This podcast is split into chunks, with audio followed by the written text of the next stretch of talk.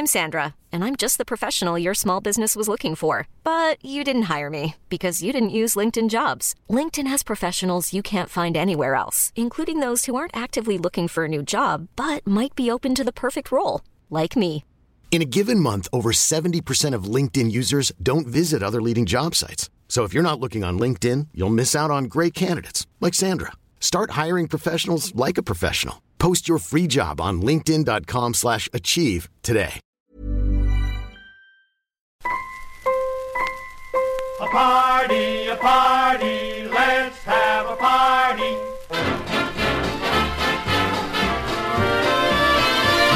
Let's have a party. Let's celebrate.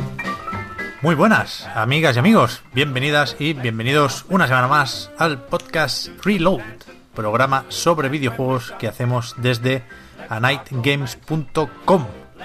Esta semana no es una semana cualquiera, porque es la semana antes del E3. Más o menos, la semana antes de las conferencias del E3, sí más no. Con lo cual, dicho de otra forma, es la semana de nuestro pre-E3, la semana que dedicamos a repasar qué conferencias vamos a ver en esta edición de la Feria de Los Ángeles y qué esperamos ver en cada una de ellas. Para eso tenemos... Uh, hoy no está Fran, iba yo ya con la carrería a saludar al bueno de Pinhead y está, está en el médico. Todo bien, por, por- por una receta, ha dicho, ¿no? ¿no? No es que tenga visita. No, no, receta. Va. Una receta. Va por droga. Renovación de una receta. Ahí está. Así que voy a Madrid para saludar a Marta Trivi. ¿Qué tal? Hola, pues nada, a tope con mi primer pre-E3 en A Night. De verdad. Estoy, estoy deseando participar de las risas. No vas a acabar igual de bien que, que empiezas, ¿eh? Ya me, me estáis metiendo mucho miedo en el cuerpo. Después está Víctor también, que... Chico nuclear. Que no sé si has resuelto el misterio del ruido del micro del otro día. No sabemos muy bien qué es, ¿no? No. Eh, Es un misterio total. Interferencias, quizás, de extraterrestres. Nunca lo sabremos. Es una posibilidad que no, que no ha salido, por ejemplo, ¿no? Que, que fueran realmente señales eh, alienígenas que se introducen en el micrófono. Ya. No sé. Que es mucho más probable que fuera el FBI o Sony o cualquier de este que estamos puteando y quiera jodernos. Yo creo que sí. ¿Es, es muy probable? La opción de que sea mi barba, una, una cosa tan pedestre y tan. y tan vulgar, creo que es. O sea, creo que es imposible. No, no lo sé, no lo sé. Vamos a dejar las bromas aquí porque creo, o sea, no, no estoy convencido de que no vaya a estar hoy el ruido, con lo cual igual estamos aquí haciendo chistes sobre algo que va a estar dando por saco durante las próximas horas. Así que eso, vamos ya sin noticias ni leches porque la mayoría de cosas que han ido sucediendo esta última semana pues son filtraciones o rumores o anticipos que iremos comentando dentro de la correspondiente conferencia, yo que sé, pues que si sabemos ya cómo es el Pokémon Let's Go Pikachu, pues para eso habrá que esperar al turno de Nintendo, que es la última. Así que que esperar sentados. Vamos con el principio, que es menos E3 todavía, porque es el EA Play. No están esta gente en el Convention Center, siguen montando su fiesta aparte en Hollywood. Y pues eso, el EA Play de Electronic Arts arranca. Espero no equivocarme con, con los horarios porque me da un miedo terrible. Lo voy a decir todo con la hora española, pero en anightgames.com tenéis ya un recopilatorio de toda esta información donde hay un enlace para que pinchéis y ahí os vais a una página que, bueno, detecta en qué país está y te dice a qué hora es ese evento, esa conferencia. Así que eso, por aquí nos pilla lo de Electronic Arts el sábado 9 de junio a las 8 de la tarde o de la noche. Bien, para empezar no, no es la peor hora. ¿Y qué esperamos ver en esta conferencia de Electronic Arts? Pues sabemos que estará Battlefield 5, que se anunció de hecho hace nada. Sabemos que estará Anthem, que es quizás el juego de esta gente con el que más explicaciones esperamos, ¿no? Yo, por lo menos, tengo muchas dudas sobre lo próximo de BioWare y espero resolverlas aquí. Y después, entregas deportivas varias, algún indie y no sé yo si, si alguno de Star Wars, porque el que esperábamos el año pasado, que era el de Visceral con Amy Hennig a la cabeza, pues ya no existe. Se, se cerró el estudio y el proyecto pasó a otras manos para que acaben haciendo algo distinto aprovechando lo que puedan. No sé, no sé qué esperar de Electronic Arts porque está en una posición complicada la compañía, ¿no? Ha estado en el centro de varias polémicas últimamente y no sé si se va a hacer mención a algo de eso en, en su conferencia. Tú estuviste, Víctor, en la del año pasado y ahí estaban tocando el tambor y, y, haciendo otras cosas, ¿no? Estaban muy contentos, ¿no? No se, no se lo veían venir. eh, a ver, Electronic Arts suele ser siempre como personifica bien este espíritu del E3 como de sacar pecho, ¿no? Y de hacer y de hacer equipo y el, por ejemplo el año pasado ya se vio mucho que van a por como es evidente, ¿no? Que van a fuego a por los mm, juegos como servicio, a por a la creación de comunidades, ¿no? Y no sé, este año incluso con Anthem yo creo que va a ser la, tónica, ¿no? Porque Anthem también parece un juego muy de... de squad, ¿no? El rollo Destiny. Hmm. Sí. ¿Qué va a ser más importante, Anthem o Battlefield 5? ¿Qué, ¿Qué se van a guardar para el final que vamos a ver durante más tiempo? Porque tengo esa duda. No, no creo que sean competencia directa, ¿no? Pero sí que tengo dudas sobre cuál espera EA que venda más. ¿sabes? Ya, bueno, pero Anthem no sale hasta el año 3020. yo lo veo como muy adelantado. Los accionistas se piensan que sale en marzo de 2019. Eso se les dijo hace un mes o por ahí. Menos, hace, hace poquito en realidad. y que además con Battlefield ya han calentado motores. Han sacado ya un montón de cosas para que se vea y la gente, no sé, como que tiene expectación para para ver cómo va. Sí, yo imagino que será el plato principal, ¿no? con una partida multijugador con youtubers, ¿no? O algo así. Hmm. Sí. Seguramente sí, por, porque a mí me sigue costando pensar que este va a ser el último E3 de, de Anthem, ¿no? Yo también creo que es pronto esa fecha de marzo de 2019. Pero, hostias, que yo creo que se juegan más con Anthem que con Battlefield, ¿eh? Porque Battlefield, quieras que no, hay algunos mejores y otros peores. Pero sabemos qué esperar de Battlefield, ¿no? Y DICE es un estudio que, que está en una posición privilegiada en el sentido de que, aparte de los Battlefield y los Battlefront, se encarga de toda la tecnología que mueve todos los juegos de Electronic Arts. Con lo cual no es, intocable en ese sentido, ¿no? Como, como estudio. En ese meme de Electronic Arts matando equipos de desarrollo, DICE no parece que vaya a estar nunca. Pero BioWare, lo dijimos cuando se empezó a comentar la reestructuración del estudio después de Mass Effect, Andrómeda, y, es evidente que se juega mucho con, con Anthem. Y, y no sé, yo, yo espero ver más Anthem que Battlefield, vaya.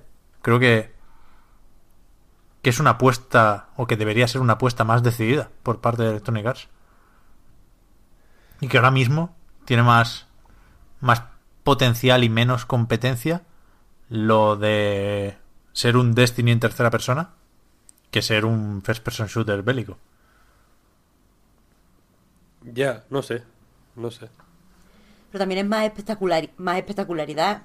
también es más espectacular enseñar Battlefield en un E3, que al fin y al cabo el E3 son las fiestas. O sea, quiero decir, es que hablen de ti, que no te coma la marabunta de cosas, y es lo que dice Víctor, llevar a unos youtubers, mm, hacer una partida allí, eso queda mucho más llamativo, mucho más... Joder, no sé, ¿eh? Streameable. Si, si Anthem se sigue viendo como hace un año, no, no porque Battlefield 5 sea poco espectacular, pero es que no sé yo cuál está por encima del otro, ¿eh? Quiero decir, la idea es que Anthem sea muy, muy, muy espectacular. Sí, sí, sí. Es que, a ver, los dos evidentemente son platos fuertes. Eso no hay eso, ninguna eso, duda. eso. Pero Anthem, igual hay, hay que explicarlo mejor. ¿No te da la sensación? Sí, O sea, por eso. Yo creo eso, sí. Por eso, por eso. Pero, pero en, eh, a ver, en, no sé, en, el E3 de, del año pasado, si te, si te paras a pensarlo de forma fría, eh, Electronic Arts no explicó nada, ¿no? O sea, fue todo eh, un reel de, gameplays del Battlefront, de tal. Se comentó la partida del Battlefront, pero a una rollo esports, ¿no? No dando No, pero sí que salió, de- salió la actriz de la campaña contando los modos de juego y, y vendiendo un poco la moto. O sea, no fue un Nintendo Direct, pero sí, sí hubo un poco de eso y yo creo que este año tiene que haber más Puede y ser, mejor. puede ser. Ojalá, ¿eh? O sea, ojalá. Pero ya digo, Anthem me da la sensación de que tienen que explicar mucho más, ¿no? Porque efectivamente DICE ya nos los conocemos, ya hemos jugado a muchos Battlefield, sabemos cómo son, este puede tener X peculiaridades, pero al final es un Battlefield. Mm. Pero Anthem es un cambio de rumbo muy tocho para BioWare. Sí, sí. Como que me da la sensación de que. Bueno, en realidad, quizá ya estén haciendo eventos eh, promocionales de Anthem, ¿no? El típico que el embargo salta el mismo día de la conferencia, bla, bla, bla. Así que igual se apoyan un poco en eso también para, para explicar la parte más. el melme, ¿no? O sea, ¿qué, qué hay de BioWare ahí?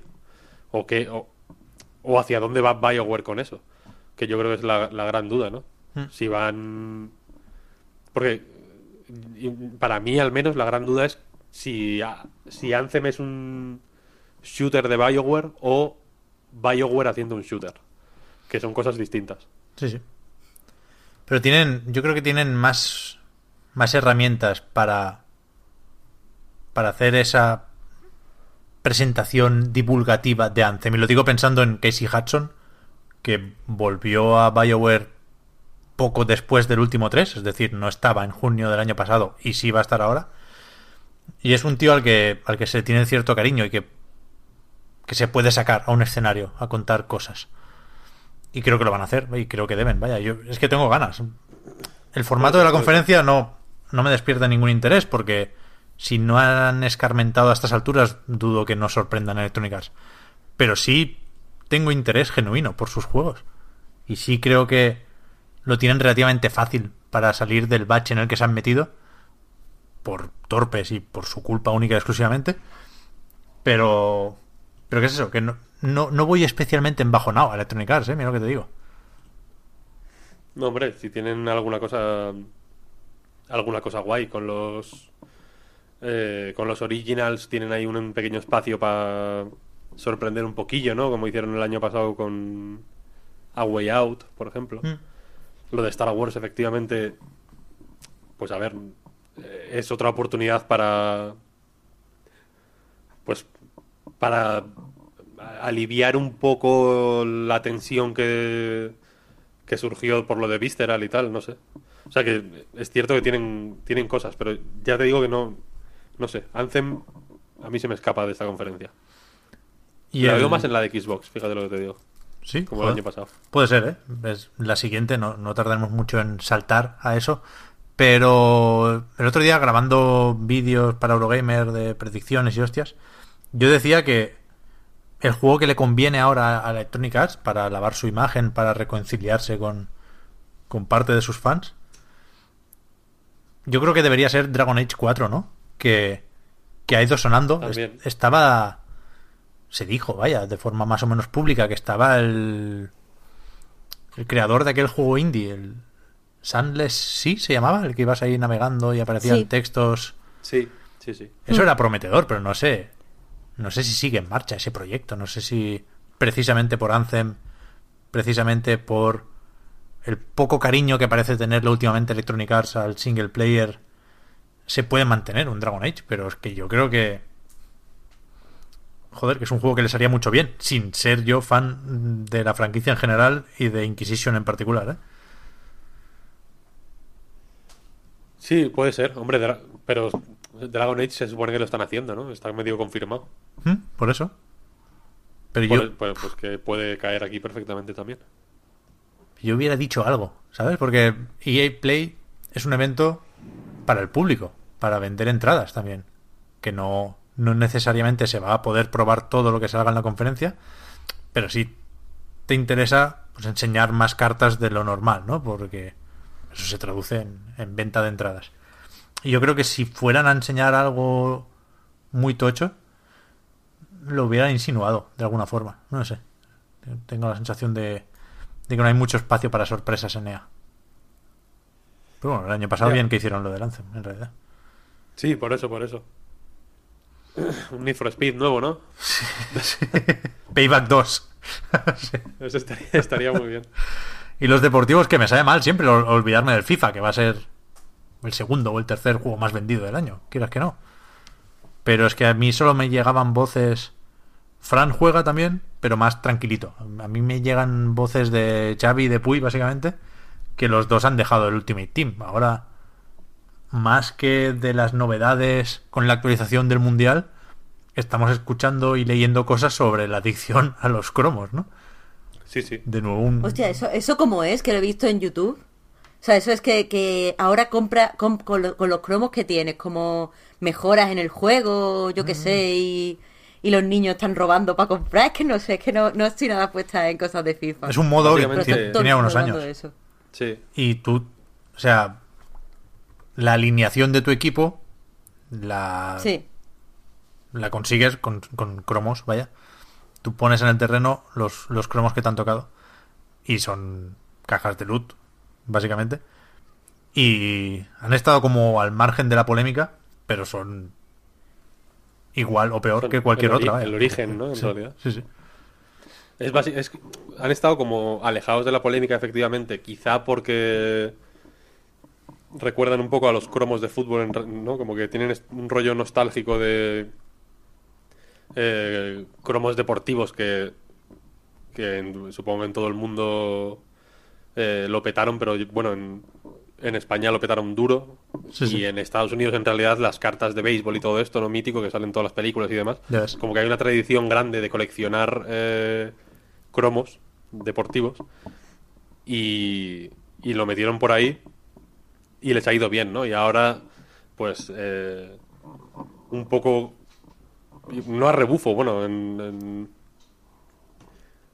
pues por, por, el- por los tiempos que estamos viviendo, ¿no? En realidad, por, la- por cómo las cajas de loot están un poco en el punto de mira, etcétera. Eh, pues eso, han salido en, en varios sitios han salido como eh, gente hablando de que, de que es o ha sido adicta a, las a los cromos del FIFA, tal, al Ultimate Team y demás. Y la cuestión es que eh, hay eh, portales de compraventa de cromos, hay, hay como unos- una serie de negocios. ¿Un mercado satélites. negro? Sí, sí. Sí, Joder. sí. No sé, El yo. mercado negro de los cromos. Ya hablaremos más de eso en otro momento, si os parece que. Sí, sí, perdón, perdón. Es que Estoy- lo había estado viendo últimamente y me no sabía de qué iba No, la no, cosa. sí es el tema más interesante. Ojalá la conferencia de Electronic Arts fuera exclusivamente sobre eso, en realidad. Pues un tema de. Es un tema muy. Muy complejo y, y muy interesante, ya digo. Sí que es verdad que está como, como muy aparte, ¿no? El Ultimate Team no, no se mezcla con ninguna otra cosa. Quiero decir, si tú te metes ahí es porque te interesa lo de los cromos y porque sabes a lo que vas. No es algo intrusivo como si lo era el sistema de progresión de Battlefront 2, por irnos a, al al ejemplo más claro, ¿no?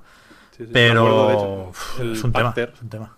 El Pacter en su día dijo que eh, Michael Pacter, analista analista dicharachero, dijo que, que en el FIFA, por ejemplo, no habían sido tan criticados quizá por, por eso, porque es una parcela independiente que no, que no tiene nada que ver con pues el modo carrera, el- los partidos normales, en fin, hay un montón de modos de juego online que eh, pues que no, que no hay nada de cromos y demás, ¿no? Y esto está confinado al Ultimate Team, que de hecho se ha expandido a, no sé si a todos los juegos deportivos de Electronic Arts, pero bueno, eh, en el UFC, por ejemplo, que es el que juego yo, que soy un más tuerzo, eh, también está. Es un modo de juego eh, no se llama Ultimate, creo que se, bueno, de hecho sí se llama Ultimate Team. UUT. UF, UFC Ultimate Team. Eh, y eso, y la cosa es que ha habido como una serie de suspicacias desde hace un tiempo ya, de hecho, sobre que mm, evidentemente hay eventos temporales y bla, bla, bla, ¿no? Y como que eh, ha habido, pues, no, sé- no sé cómo llamarlo, habladurías, rumores. Los mentideros de- del, del foot se hablaba de que de que, ama- de que no, no- no es que no, sé, no, no quiero utilizar terminología poco específica, pero básicamente venía a decir que como que amañaban Electronic Arts la- Claro, tío. las probabilidades, etcétera, ¿no? Para, pues básicamente para tenerte enganchado como un perro. El handicap. Y esto, claro, el handicap. Y esto, pues, en fin, eh, no mola, ¿no? Lo que les- es un tema que no mola mucho, que, y en fin. Y ahora, pues, efectivamente, esta semana o la semana pasada salió un post en Twitter que se compartió mucho, ¿no? De un, de un chaval anónimo de 19 años, creo que era, que decía que llevaba desde los 14 enganchado al foot y no sé qué. Un early adopter, en realidad, ¿eh? porque o sea, que se enganchó rápido. Pero esto es la hostia, porque yo me acuerdo, hace un, cinco años igual, no me acuerdo, seis incluso, eh, que, que el foot igual llevaba un año o dos. Creo que llevaba eso, por ahí, en, en el FIFA. En el FIFA principal, ¿no? Porque en, en principio esto empezó en, eh, en los típicos spin-offs de la UEFA o no sé qué demonios, sin micropagos y demás, como fueron experimentando ahí con el sistema. Y eso, que hace un par de años en Electronic Arts, eh, en un evento que hicieron ahí en Vancouver, sacaban mucho pecho de las ganancias millonarias del Ultimate Team ya. O sea que es una cosa que no ha parado de crecer eh, en ningún momento. Y que yo creo que en buena medida es lo que ha animado a Electronic Arts a, pues en fin, a intentar eh, utilizar este modelo un poco en todos los juegos. Sí, sí. Y que no sé hasta qué punto pueden recular, vaya, porque esos beneficios son demasiado atractivos y en los últimos informes para inversores y demás decían que no tenían ninguna intención de abandonar las cajas de luz. Que Hombre, es que cuando es un porcentaje suficientemente alto, mm, eh, o sea, supongo que la- evidentemente desde nuestro lado, desde mi punto de vista, pues como pues quítalo y que te den por culo, ¿no? Tampoco ya, ya está, punto, ¿no? Pero en realidad también comprendo que joder que que para ellos es una decisión infinitamente compleja, ¿no? Porque hay un montón de engranajes ahí moviéndose gracias a los a, los sobres del, FIFA. Pues si os parece, pasamos a la siguiente, que es Microsoft, como decía, y que esto es ya el día siguiente, lo tengo por aquí, el 10 de junio a las 10 de la noche, hora española, también una buena hora. Yo creo que esta es de las conferencias que se disfrutan, que se ven ahí después de cenar y que no has tenido mucho trabajo antes, que te lo planteas como una película y que este año puede ser lo más que nunca, porque recordad que Microsoft no, no tendrá un espacio en el Convention Center, en, en la feria, con, con todos los demás, sino que se lo monta todo en el Microsoft Theater, que es un, pues, un teatro, un local muy grande que está justo al lado del E3, propiamente dicho, y que ahí tendrá también su evento con su conferencia previa que dicen, por lo típico que en la web oficial de Microsoft puedes marcar un recordatorio, ¿no? El añadir al calendario. Y cuando lo haces, lo que te añade es un evento de dos horas. Así que lo que se comenta es que podría durar, pues, un par de horicas la conferencia de la Xbox.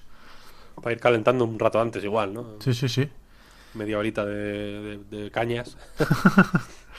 Yo a esta le tengo muchas ganas. Yo es la que más espero, claro. Creo que es.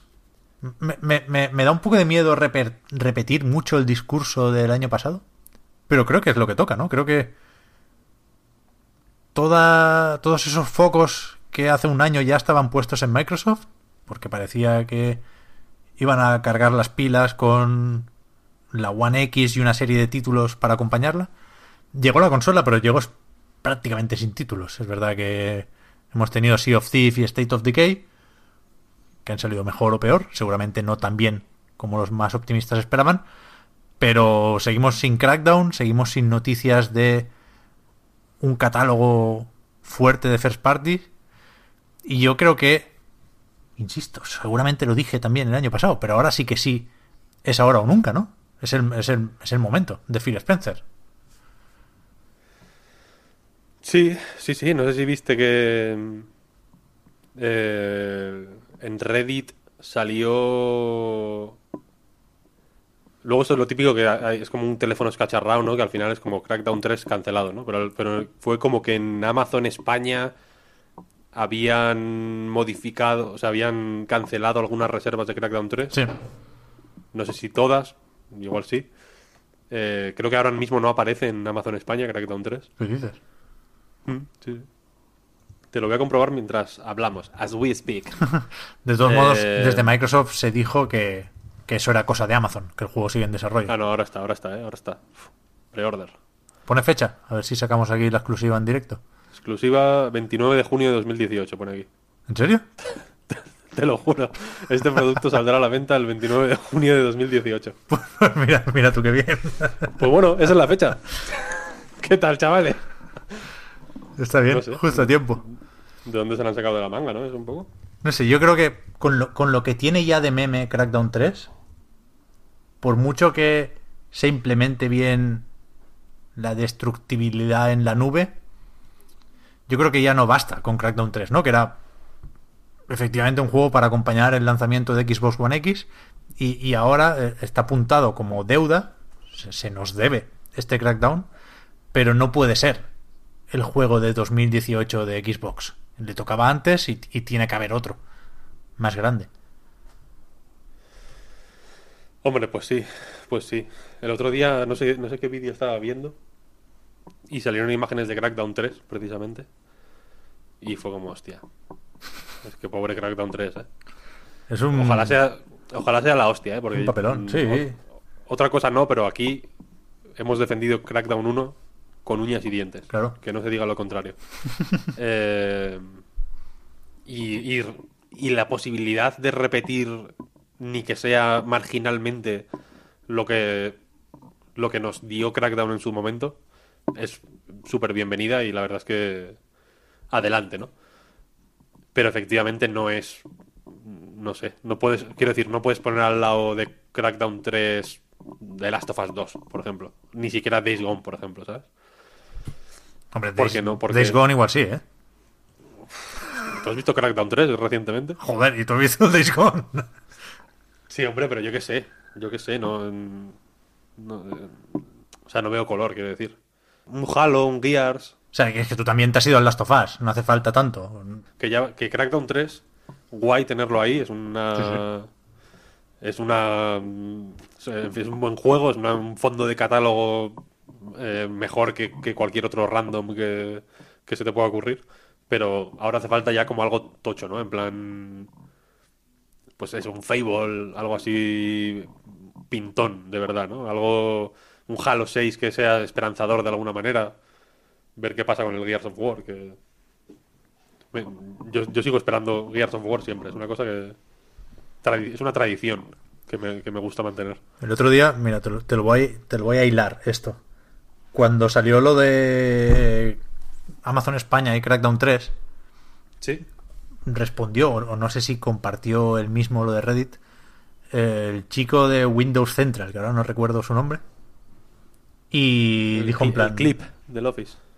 No, no, no. Es que me sale Jeff Bezos, pero no, no es el de Amazon, es, es el de Windows Central, es otro. Pero por ahí va el nombre. Total, que dijo, voy a preguntar Aaron a... Greenberg. ¿Cómo? Aaron Greenberg. No, no, no, ese es el de Microsoft. Yo digo una web que es Windows Central. Que... Ah, el Jeff. Jeff, no sé qué. Eh, Ahí está. Jet con, no, sé, no, no me, con Z. no me acuerdo del Cierto. nombre. Pero que Windows Central no es una, una publicación oficial de Microsoft, pero sí son muy cercanos, ¿no? Sí tienen información y sí tienen muy buen rollo. Y en el típico artículo de qué esperamos de la conferencia, decía que sobre Crackdown había escuchado rumores de retrasito a 2019. Que ya tendría tela, pero bueno, em, em, prácticamente lo hemos desmentido aquí en riguroso directo, confirmando que saldrá el 29 de junio. Pero otra cosa que decía es que había escuchado rumores sobre un spin-off de Gears of War que sería un juego de estrategia por turnos, un XCOM. Buenísimo. No le, no le pinta mal. a- o sea, no le cae mal a la, a la franquicia. Yo lo veo. No, no, para nada, para nada. Yo lo veo. Y además está Rod Ferguson, que estuvo de paseo durante un tiempo por. Bueno, liderando un estudio de Take Two. Y no sé si.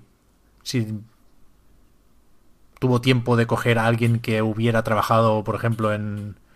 en The Bureau, XCOM de Classified, que, está, eh, que estaba por ahí, ¿no? En, en el área de la bahía de San Francisco. Y yo creo que, que tiene sentido, vaya. Que es un buen. Un buen juego para intercalar hasta Gears of War 5, ¿no? Que salía ahí en la filtración de Walmart, pero igual es un poco pronto. Me, me sorprendería que saliera antes que Halo 6.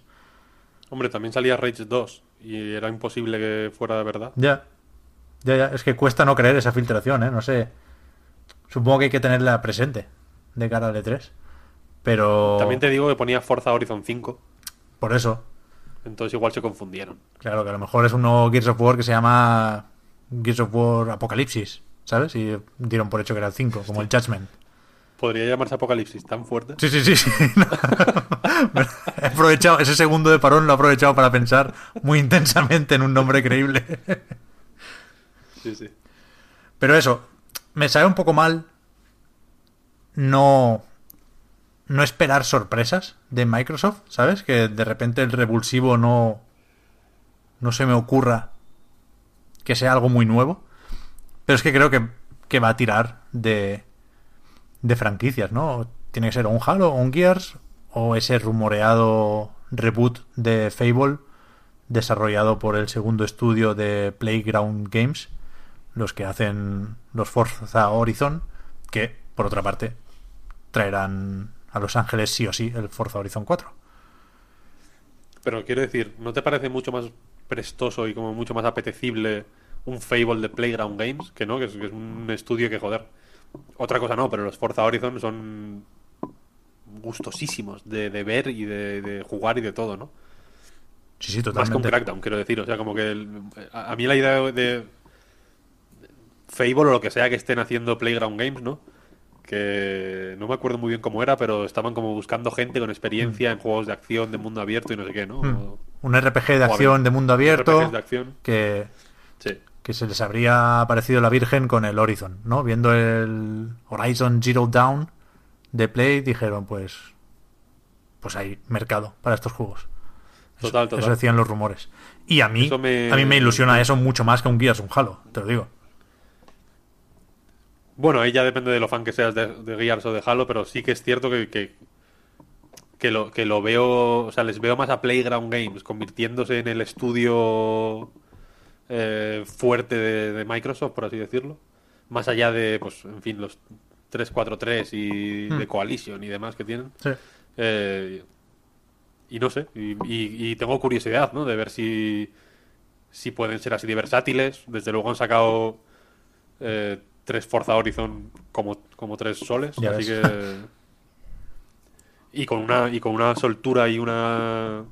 No sé, o sea que, que realmente han sido tres desarrollos eh, sin grandes contratiempos, ¿no? Como siempre a tiempo, bien, Sí, los sí. juegos fenomenales, o sea, como no ha habido, no, ningún Forza Horizon ha tenido de pronto eh, polémicas de downgrades ni de hostias en vinagre, ¿no? Claro, Como claro, son claro. juegos guay, ¿no? En plan, hostia, qué bien. De hecho, joder, siempre que se habla, y el propio Phil Spencer comenta habitualmente lo de incrementar las inversiones, si hace falta comprar algún estudio, pues todo el mundo le dice, Phil, Playground, no le des más vueltas. Es que es evidente. Y yo creo que, que serviría como símbolo de algo que necesita muchísimo Microsoft ahora mismo, creo yo, que es capacidad de reinventarse. Chaparon Lionhead, y ahora deben, o deberían, o sería un detalle, buscar de alguna forma o crear la nueva Lionhead. Y podría ser perfectamente Playground Games, desde luego. Sí, sí, total. A ver. Un Fable sin molinete también va a ser raro. Ya. Eso hay que decirlo porque, en fin. si no se dice, está feo no decirlo. Hemos, hemos sobrevivido, jaja, a un Metal Gear sin Kojima.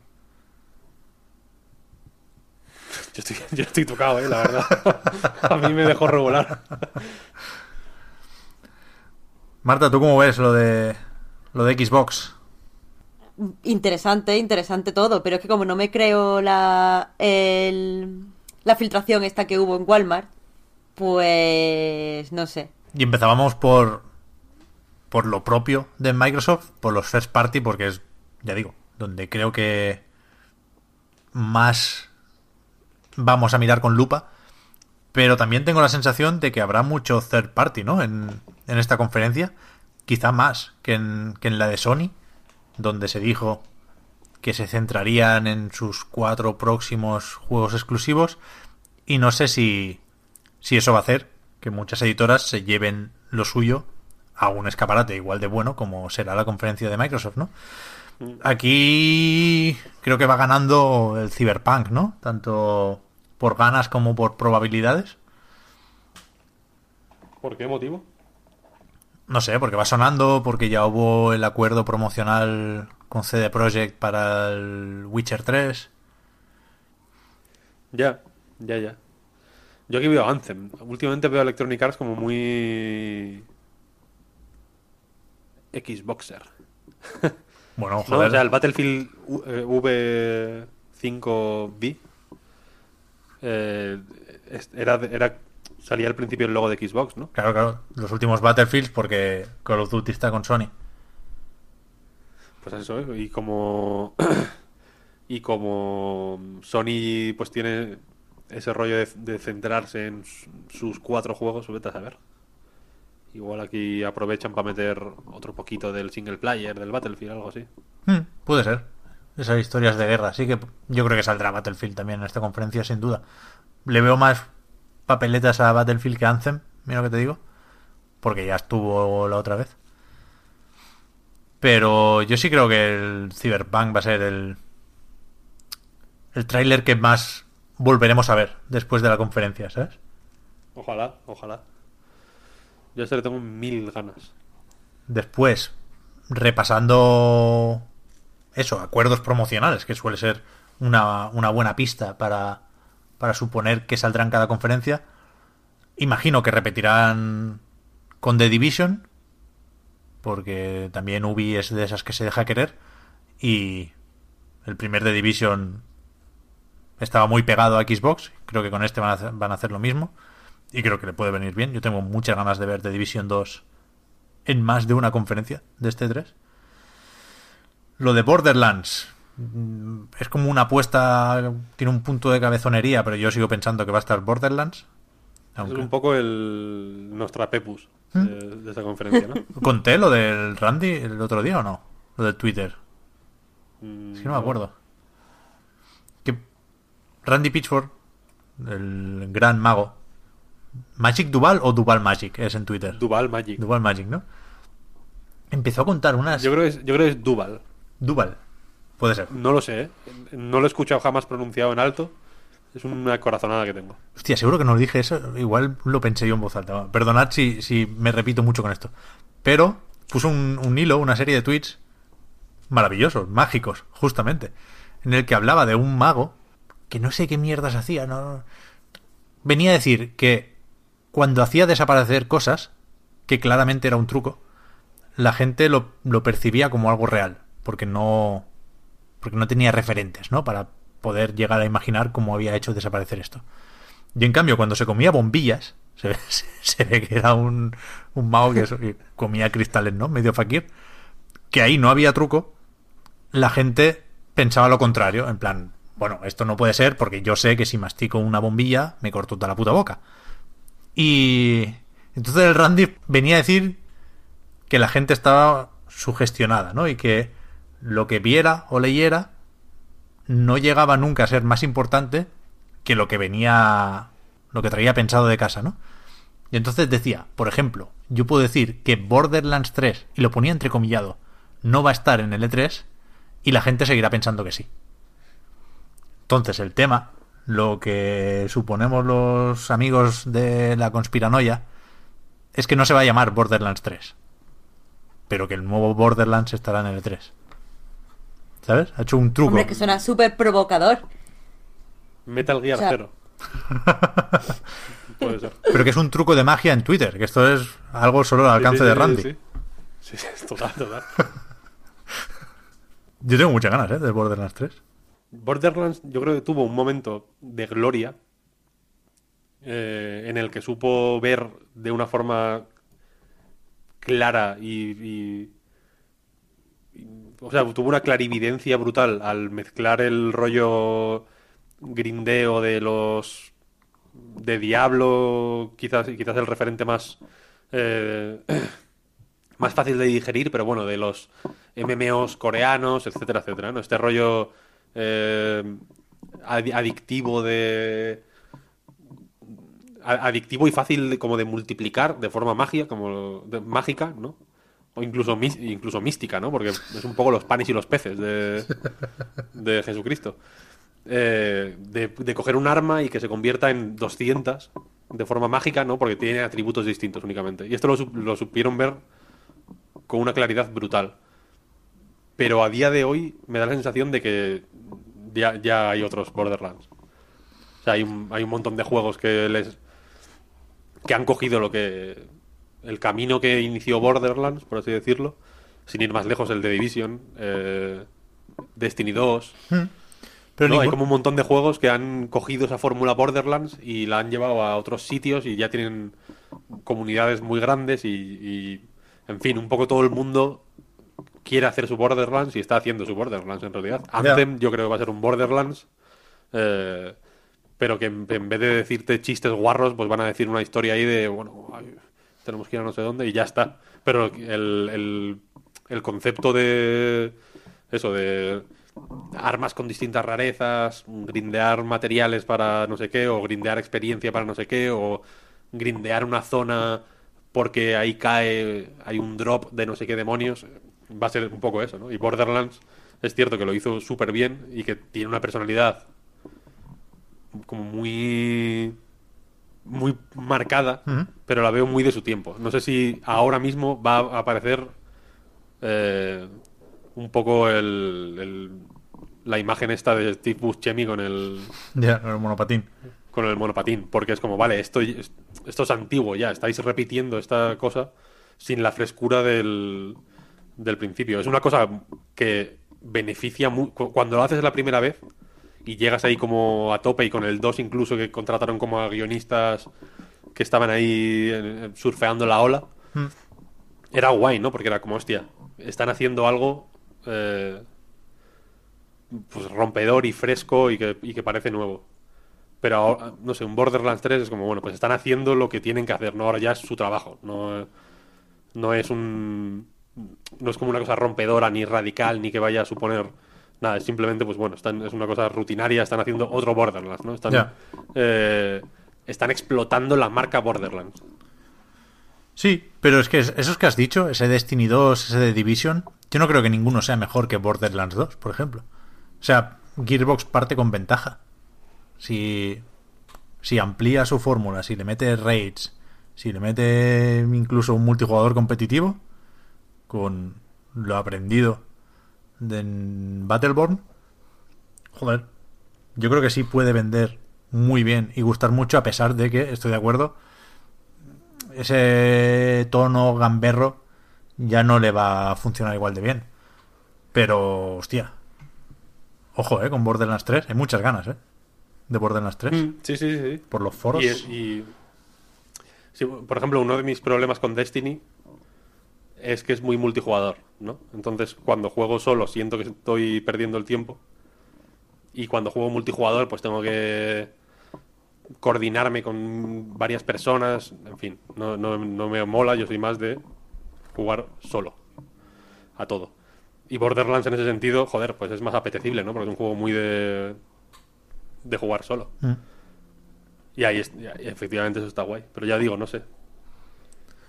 ¿Qué otros third parties le pueden echar un cable a Microsoft en su conferencia?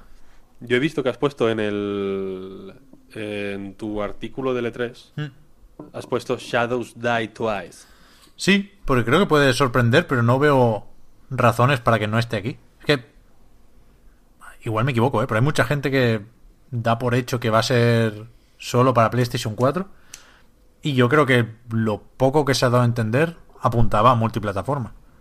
No sé si. Es que no sabemos la editora, lo he dicho alguna vez, pero si se, se lo queda Bandai. Namco, como los Souls, esto va a ser el multi del tirón. Y el Dark Souls 3 lo vimos en una conferencia de Microsoft, por ejemplo. Es cierto, es cierto. No, ojalá, eh, ojalá. Aparte, fun fact. La única consola en la que Dark Souls Remastered va níquel todo el rato es la Xbox One X. Claro, es que todo lo que se vea en L3, la mejor versión de consola va a ser la de la X. A poco que, que se curre en el parche. Yo creo que Microsoft va a insistir mucho en eso también.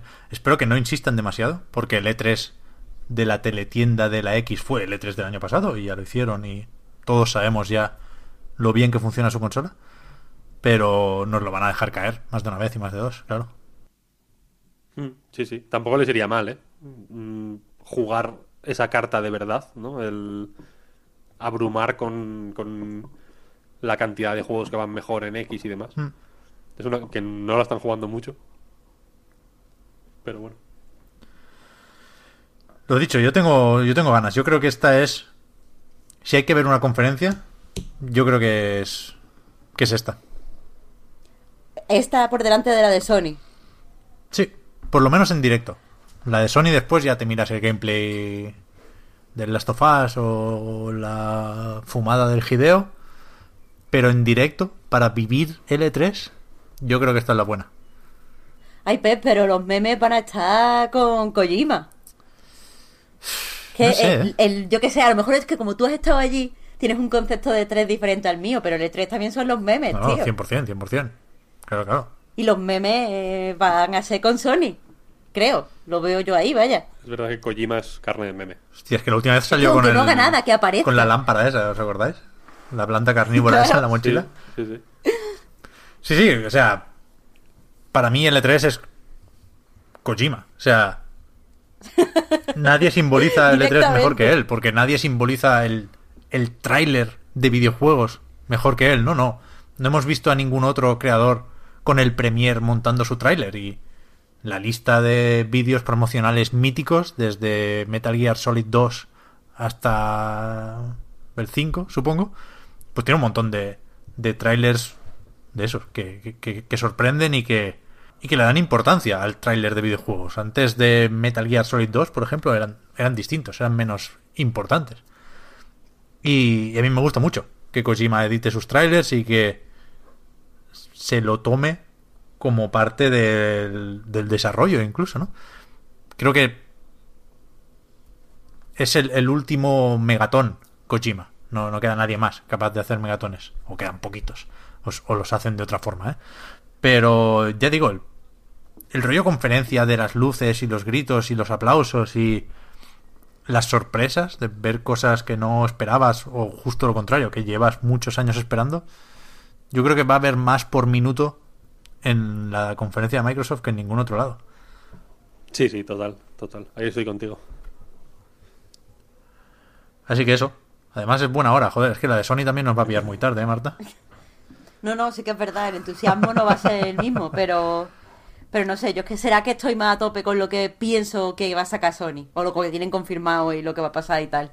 En- No sé, no sé. De todos modos, en materia de memes, que es cierto que tienen su importancia, eh, el año pasado hubo, un- hubo un,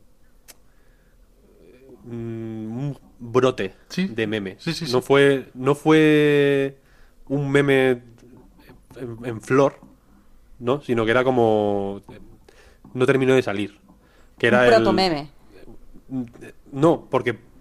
Bueno, sí, llámalo protomeme, no sé cómo llamarlo. Es un, es un. Está ya a medio camino. Que era el, el caster de, de Darwin Project. Ahí está. Un hombre en- totalmente enloquecido que gritaba un montón, que estaba vestido con un mono amarillo, ¿no? O naranja. o- similar a algo del juego, ¿no? Ahí gritando, comentando una partida en directo. Que en e- yo en ese momento te juro que estaba viendo nacer un meme. Era como esto, este hombre, este hombre jamás se va a ir del mundo de los videojuegos. Porque va a estar en dentro de 50 años en el eh, Fallout 70, que no el 76, que ahora hablaremos de él, saldrá una referencia a este tío. Y como que no terminó de, de, de arraigar. Sí, es verdad, ¿eh? Se quedó ahí a las puertas. Es verdad. Era, un- era difícil también, ¿no? Porque no se transmitía muy bien en imagen, ¿no? Había que... Era muy de vídeo. Pero bueno, ahora... Bueno, podía haberse transmitido por GIF. Aunque bueno, sí, es verdad. es que no lo- pega tanto. La voz GIF. era muy importante. Y, Vale. y tenía que ir a muchos frames por segundo. Eran GIFs muy grandes. No, es- no sé, no arraigo. No, a veces pasa, a veces pasa. Siempre puede haber eso, ¿no? El, el indie que se pasa de frenada, buscando su minuto de gloria. Y, y siempre, joder, en el pre-3 nos olvidamos de los indies, porque nos, nos puede lo bombástico, el triple A, pero todas las compañías, por supuesto Microsoft, cuela ahí cositas independientes. El año pasado tuvo mucha presencia y fue muy celebrado lo de Anapurna. No sabemos qué pasa todavía con los juegos que ahí se enseñaron, ¿no? Ese Ashen, por ejemplo. Y yo qué sé, el Ori, Bueno, un below bueno ahí te pueden meter. Below, por supuesto, que reapareció, reapareció hace poco en la última PAX, creo.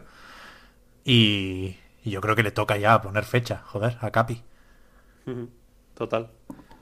Así que bien, Hombre, bien. la- la- un poco el- la sensación que daba. Yo creo que solo leí un artículo en Eurogamer sobre el juego, que fueron a probarlo, no sé qué demonios. La sensación era un poco que ya estaba. Pues para sacarlo al mundo, ¿no? Sí, sí. Deberían. Así que a ver. Si os parece, pasamos a Bethesda. Que es la que viene después. Eh, justo después, no. El- ah, bueno, sí, sí, un poco más tarde. Porque es el 11 de junio, esa madrugada, a las tres y media. Que ya me toca un poco las narices lo de las tres y media porque es lo que tengo que poner, porque es lo que dice Bethesda en su web. Pero esto tiene pinta a pre-show o carta de ajuste. Esto va a empezar a las 4. ya, Sí, ya, sí, ya nos lo sabemos. Así que peor me lo pones. Eh, Aquí sí que sí, sabemos dos cosas, Rage 2 y Fallout 76.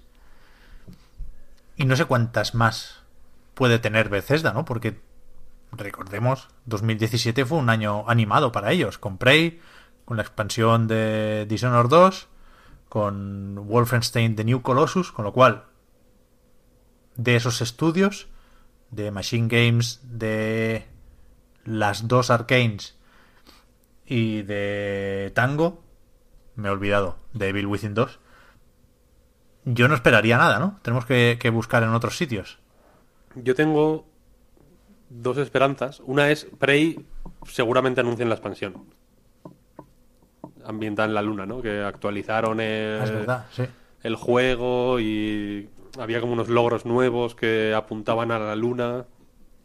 apuntaban a la luna, ¿no? Eh, Poesía, de repente, aquí en Bethesda. eh, sí, ¿no? Una cosa súper bonita. Así que yo creo que Prey. Prey for the Moon. eh, se puede ver sin ningún problema, ¿no? Es verdad. Apunta, pinta guay, ¿no? Y luego Wolfenstein. eh, Wolfenstein 2 ha tenido unas cuantas expansiones. Pero no me sonaría raro que hicieran un Wolfenstein no sé qué. Como el. Como el anterior, ¿no? El. Old Estaba Blood, ¿era? Wolfenstein de Old. Joder, tengo la cabeza frita, ¿eh? Eh, lo estoy buscando. The Old Blood, Hmm. efectivamente. Lo has dicho tú y no, te- no me he fiado. No las tenía Eh, todas, yo tampoco. ¿eh? Yo es que no he jugado a, a ningún Wolfenstein reciente, chaval. Pues el de Old Blood era muy guay. Era un. Un guiño muy guay como al castillo de Wolfenstein, bla, bla, bla. Estaba guay. Eh, a mí me gustó bastante. Y. Sinceramente no me parecería ni raro ni mal que hicieran un Wolfenstein no sé qué. Y personalmente me gustaría que ampliaran un poquito más las, la, la idea de los Estados Unidos nazis. Que es que, que o sea, el juego va de eso, ¿no? Pero hay una parte en concreto eh, que es la que utilizaron, de hecho, creo, en la eh, en el E3, ¿no? El año pasado, que es el, el diner este típico con que entra un nazi y se pide un batido y no sé qué, ¿no? Y que luego que haya una situación ahí de tensión, que si le, que si le pillan, que si no. Y la cosa es que en el juego se queda un poco a medias, esa- toda esa parte. Y es un... O sea, yo con todo el mundo que lo he hablado es como, joder, cómo molaba esta, esta América eh, sesentera, ¿no? Eh, como mm, con el- el- la, la América que conocemos de muchas películas, eh, pero con bajo el, bajo el terror de los nazis. Y, mola- y había como unas relaciones eh, que se quedan también como a medio explorar entre, por ejemplo, el Ku Klux Klan y los nazis. En fin, había una, una serie de ideas ahí rondando en, ese- en toda esa parte que, que, pues, en fin, porque el juego va por otros derroteros, se dejan un poco al lado. Y a, a mí no me molestaría explorar un poquito más ese universo. Debo decirlo. Lo del De Rage, Tango no me espero nada, la verdad. lo del Rage lo comentamos ya en su momento, hace dos o tres semanas. No, no vamos a repetirnos. Y lo de Fallout 76, aquí sí que hay un poco más donde rascar. Porque se anunció así con un pequeño troleo, ¿no? Con un streaming de varias horas que no... En ese momento no se sabían cuántas serían porque no había cuenta atrás. Pero estuvo ahí la peña enganchada al Twitch hasta que salió Todd Howard y dijo, mira, un Fallout nuevo. Y enseñaron un tráiler que a mí no me parece gran cosa, que ya creo que había motivos para sospechar que no es la entrega que sigue a Fallout 4 y que ni siquiera es su New Vegas. Y entonces llegó Kotaku, como siempre, el Jason, y dijo, espérate, que, que yo sé lo que es, a mí me lo han dicho ya. Y él dice Pero que ¿cuáles, es ¿cuáles son las fuentes de Kotaku, Pep? Es lo que yo me llevo preguntando Todas. todo el día. todas, no, no lo sé, pero Es que, a ver, Jason es- súper bajonero, como tú dices, lo que están diciendo. Entonces Hmm. yo, si no, si no sé de dónde viene, como que no me quiero desilusionar ya. Pero el, el- o sea, el tío este, la última vez que se equivocó con un rumor o con una fuente, yo creo que no habíamos nacido ninguno aquí. O sea, es Sí, sí. todo lo que O dice. sea, que nos podemos deprimir ya. Sí, sí, sí. Todo lo que dice no va a misa, pero casi. Casi, casi, casi. O O sea, este tío tiene mm, contactos por todos lados. De hecho, durante el E3 es el típico que ves como entrando en las habitaciones que no te dejan entrar a ti. Hmm. Sí, como sí. que tiene la llave roja que abre la puerta roja y tú no la has encontrado todavía. Y este, pues, en fin, saca un libro muy bueno que se llama Blood, Sweat and Pixels, Hmm. que, que habla del desarrollo de varios juegos en mucha profundidad. Es un tío que tiene... En fin, está bien posicionado. Sí, está Yo me escri- fío 100% de lo que dice. Está escribiendo el segundo libro ya, de hecho. Y, Sobre Fallout 76, posiblemente. y, y es eso, todos los desarrolladores o insiders con ganas de rajar, por lo que sea, por cotilleo Vale, sí, o por despecho, le llaman a él primero. Así que, no sé, creo que no hay razones para dudar de esos rumores que dicen bueno, que sería un digamos RPG online de supervivencia basado en cosas que se han visto en el PC como DayZ o Rust. Y y eso yo yo me lo creo. Y que lo desarrolla el, el estudio de Austin que hace poco se o sea lo absorbió Bethesda Game Studios no la, la parte desarrolladora de Bethesda la que hace los Elder Scrolls los Fallouts y compañía y que son los que habían intentado hacer ese multijugador free to play el Battlecry que acabó o cancelado o en el limbo no, no sé si llegaron a aclararlo pero que vamos, que no. Que yo no creo que este Fallout 76 cuente como el siguiente gran RPG de mundo abierto de Bethesda, que es lo que todos estamos esperando, ¿no? Y que unos dicen que es un tal Starfield, que sería algo en el espacio. Otros tienen más ganas de, de Elder Scrolls 6 ya, después de Skyrim. Y yo no tengo ni idea, la verdad. Yo preferiría una continuación de Skyrim porque me gusta más Skyrim que Fallout 4, por ejemplo. Pero, pero no sé, cualquier cosa grande de parte de Bethesda me, me vale. Creo que Bethesda necesita una conferencia que no que no parezca que haya hecho por obligación, ¿no? Hicieron hace poco que hacen conferencias, Empeza- empezaron en 2015 porque tenían mucho que enseñar. Tenían ese Doom, el Dishonored 2 lo enseñaron ahí por primera vez también y sobre todo tenían mucho que decir sobre Fallout 4, ¿no? Y a partir de ahí en, en años siguientes fueron haciéndose pequeñas las conferencias y yo creo que este año le toca ya otra grande, de nuevo. Entonces, ¿por qué anunciar? O sea, ¿tú por qué piensas que es la estrategia esta de anunciar lo de Fallout 76? Si no... O sea, no es una continuación, no va a ser un producto demasiado interesante. No lo sé, también ¿Por qué el- el- antes? El Fallout 4 lo anunciaron antes también. Recuerdo el tráiler ahí con el perrete, no enseñaron gran cosa, pero no fue una sorpresa Fallout. Todos fuimos al Kodak Theater sabiendo que veríamos Fallout 4. Y yo creo que, que lo hacen a modo de, de anuncio, de, de promoción de la propia conferencia, ¿no? En plan, oye, míratela aunque te pille tarde porque va a haber un nuevo Fallout. Y luego, luego te, te cuelan, ¿no? Te engañan por ahí, el Fallout no es lo que esperabas, pero te cuelan la sorpresita, ya que te tienen enganchado. Yo imagino que es por eso. Pero... Vale, vale, vale, vale. Pero tampoco sabía decirte, ¿eh? Yo...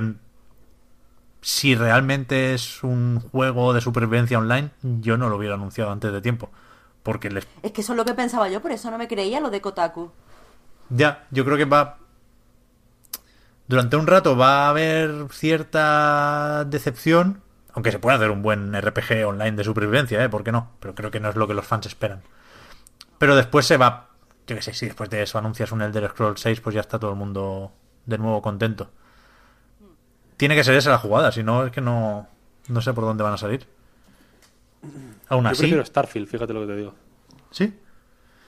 Estuve buscando el otro día de dónde salía el rumor, porque no es el primer año. El año pasado ya se hablaba de, de ese tal Starfield. Y no supe encontrar mucho más que un registro. El típico de patentes y marcas y hostias. Pero no, Ya, no, no- mucho más. O sea, igu- que igual luego es, un juego de tiros en el espacio, ¿eh? no lo sé. ¿Mm? Pero que de.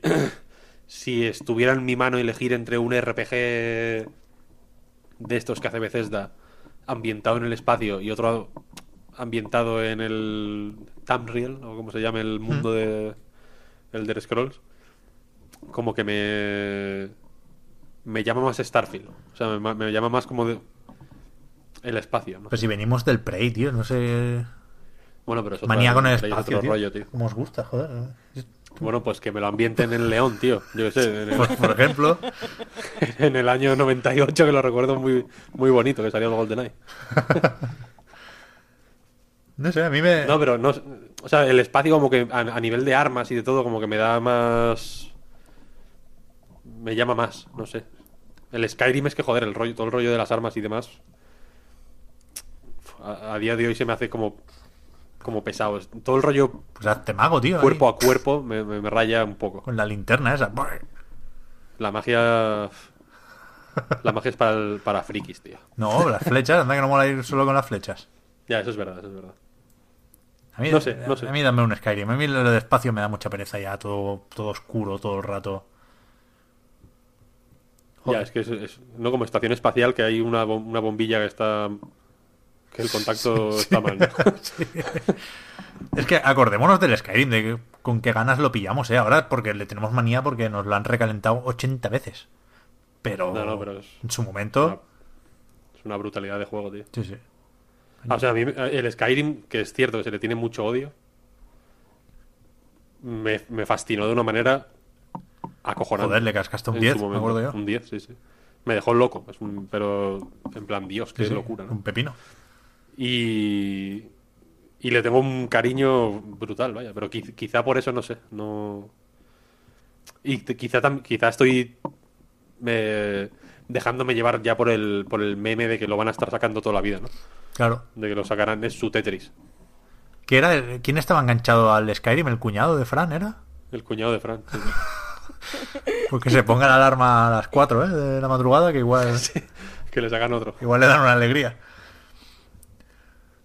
Hostia, me cuesta tenerle ganas a veces de ahí. Me sabe mal, porque creo que es una compañía que está haciendo las cosas bien y que no, no nos encontramos. Me cago en la leche. No he jugado ni al Prey, ni al Wolfenstein, ni al Evil Within 2.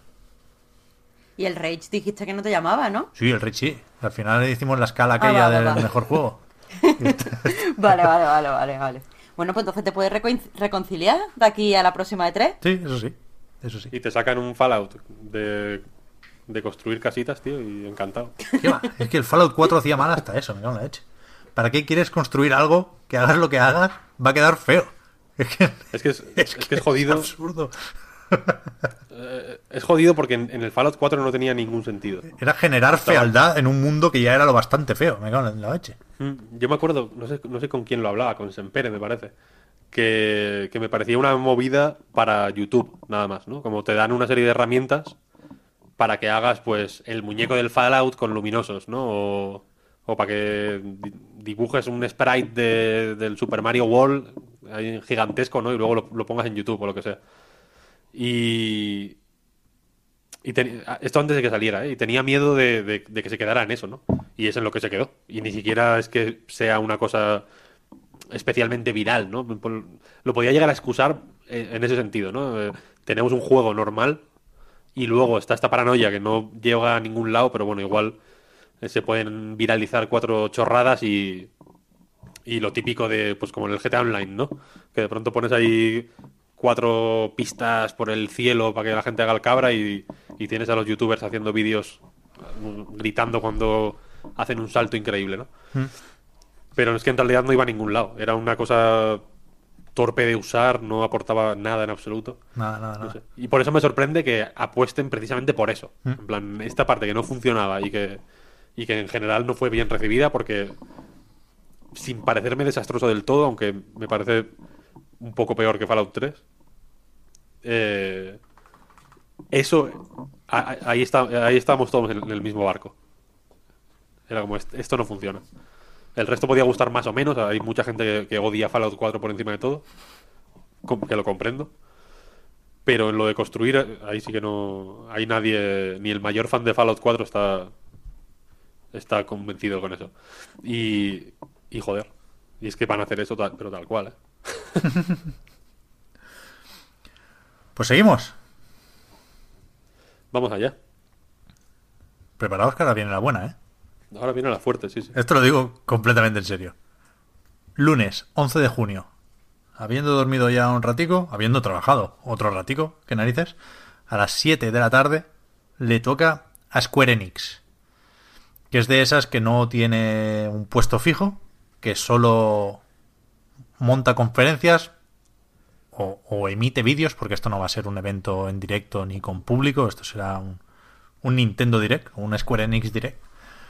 Pero yo creo que si lo hacen es por algo. Y yo creo que a Square Enix le están acumulando muchos proyectos y tiene que empezar a darle salida. Y yo creo que de eso tiene que ir su conferencia o su, su mandanguita. Kingdom Hearts 3. Ha habido ya avances, la gente lo ha probado. Tiene que salir la fecha de lanzamiento sí o sí. Si, no la gente se va a enfadar con razón.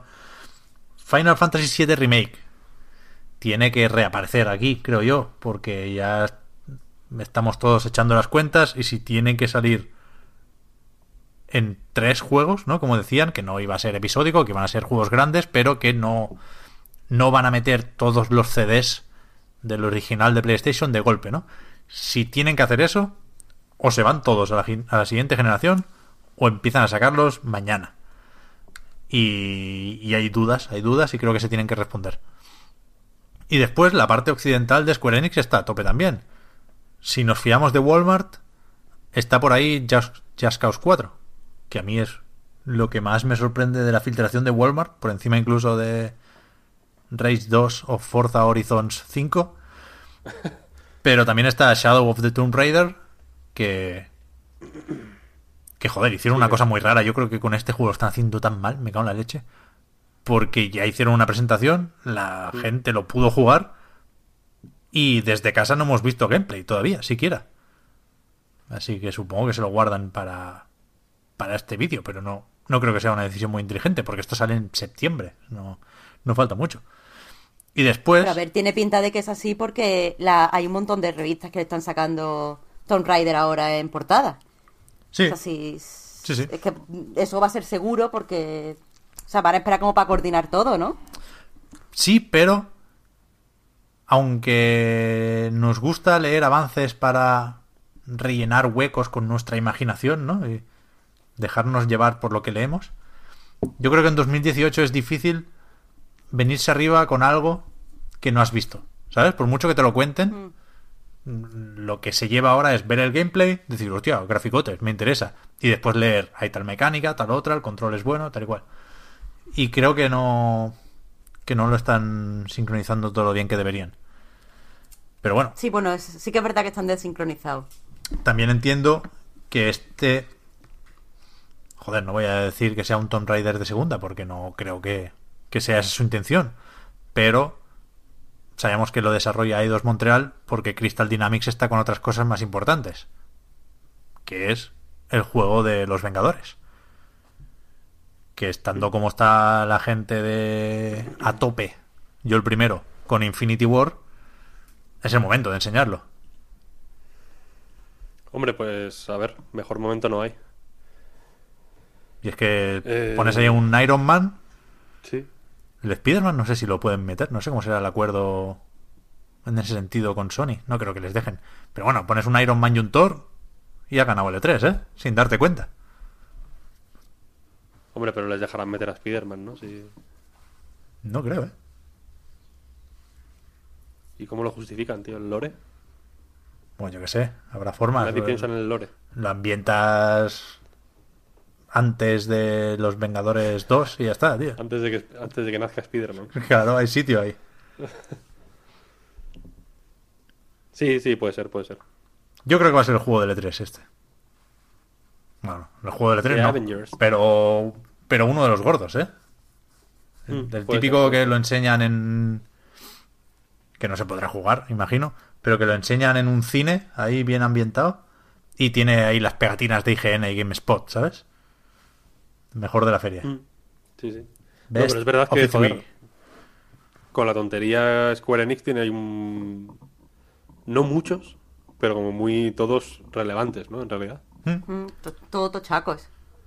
Es que lo- más allá de, de los estudios japoneses y de lo que primero nos viene a la cabeza con Square Enix, no, no he mencionado a Yoko Taro porque no sé si es pronto, no sé si está muy reciente ni era Autómata, pero está más o menos clara la intención de darle continuidad a la franquicia, ¿no? No sé si con Platinum o sin Platinum, pero pero es lo bastante famoso ya Yoko Taro como para dejar que salga ahí con su pecera en la cabeza a, a fabricar hype y a contar chistes, ¿no? Creo que es, es un tío que, que le puede venir muy bien a un vídeo de, de este estilo, para, no sé, para cambiar de tema, ¿no? Como, como transición. Y no sé, yo tengo muchas ganas en general. Y sobre los Vengadores, joder, que no.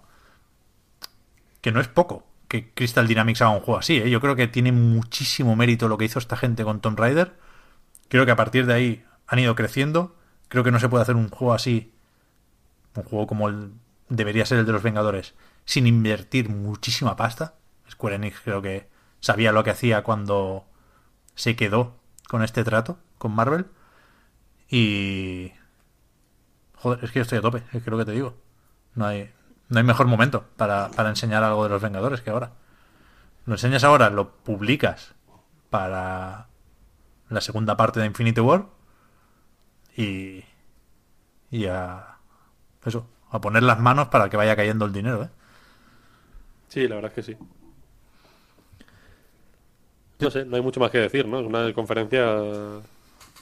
Es que mira, joder, que estoy viendo el artículo aquí en A Night, la imagen esta, ¿eh? el Cloud y el Sephiroth. Ojo, eh. Yo me, hago, No, no, no, a ver. yo me hago mucho el chulo en plan la Play, no sé qué, Final Fantasy VII sobrevalorado. Pero esta imagen me dice cosillas, ¿eh? No, no, a ver, y desde luego, quiero decir, eh, aún estando todo por confirmar, porque es cierto que ninguno de estos juegos... eh, ¿Te imaginas que no hay ni, ninguno? eso, ¿no? Que saquen indies del, El Square este Enix que Collective, tiene- tío, que- que los tienen abandonadísimos. Eso es escandaloso, ¿eh? Se lo dedican a un juego, de hecho, con el RPG Maker. Los dejan morir de una forma. Buah, pobres, tío. Los mueven muy poco. Cero, los- cero, es escandaloso. Y, y, joder, y la cosa es que había un juego eh, argentino, podía ser.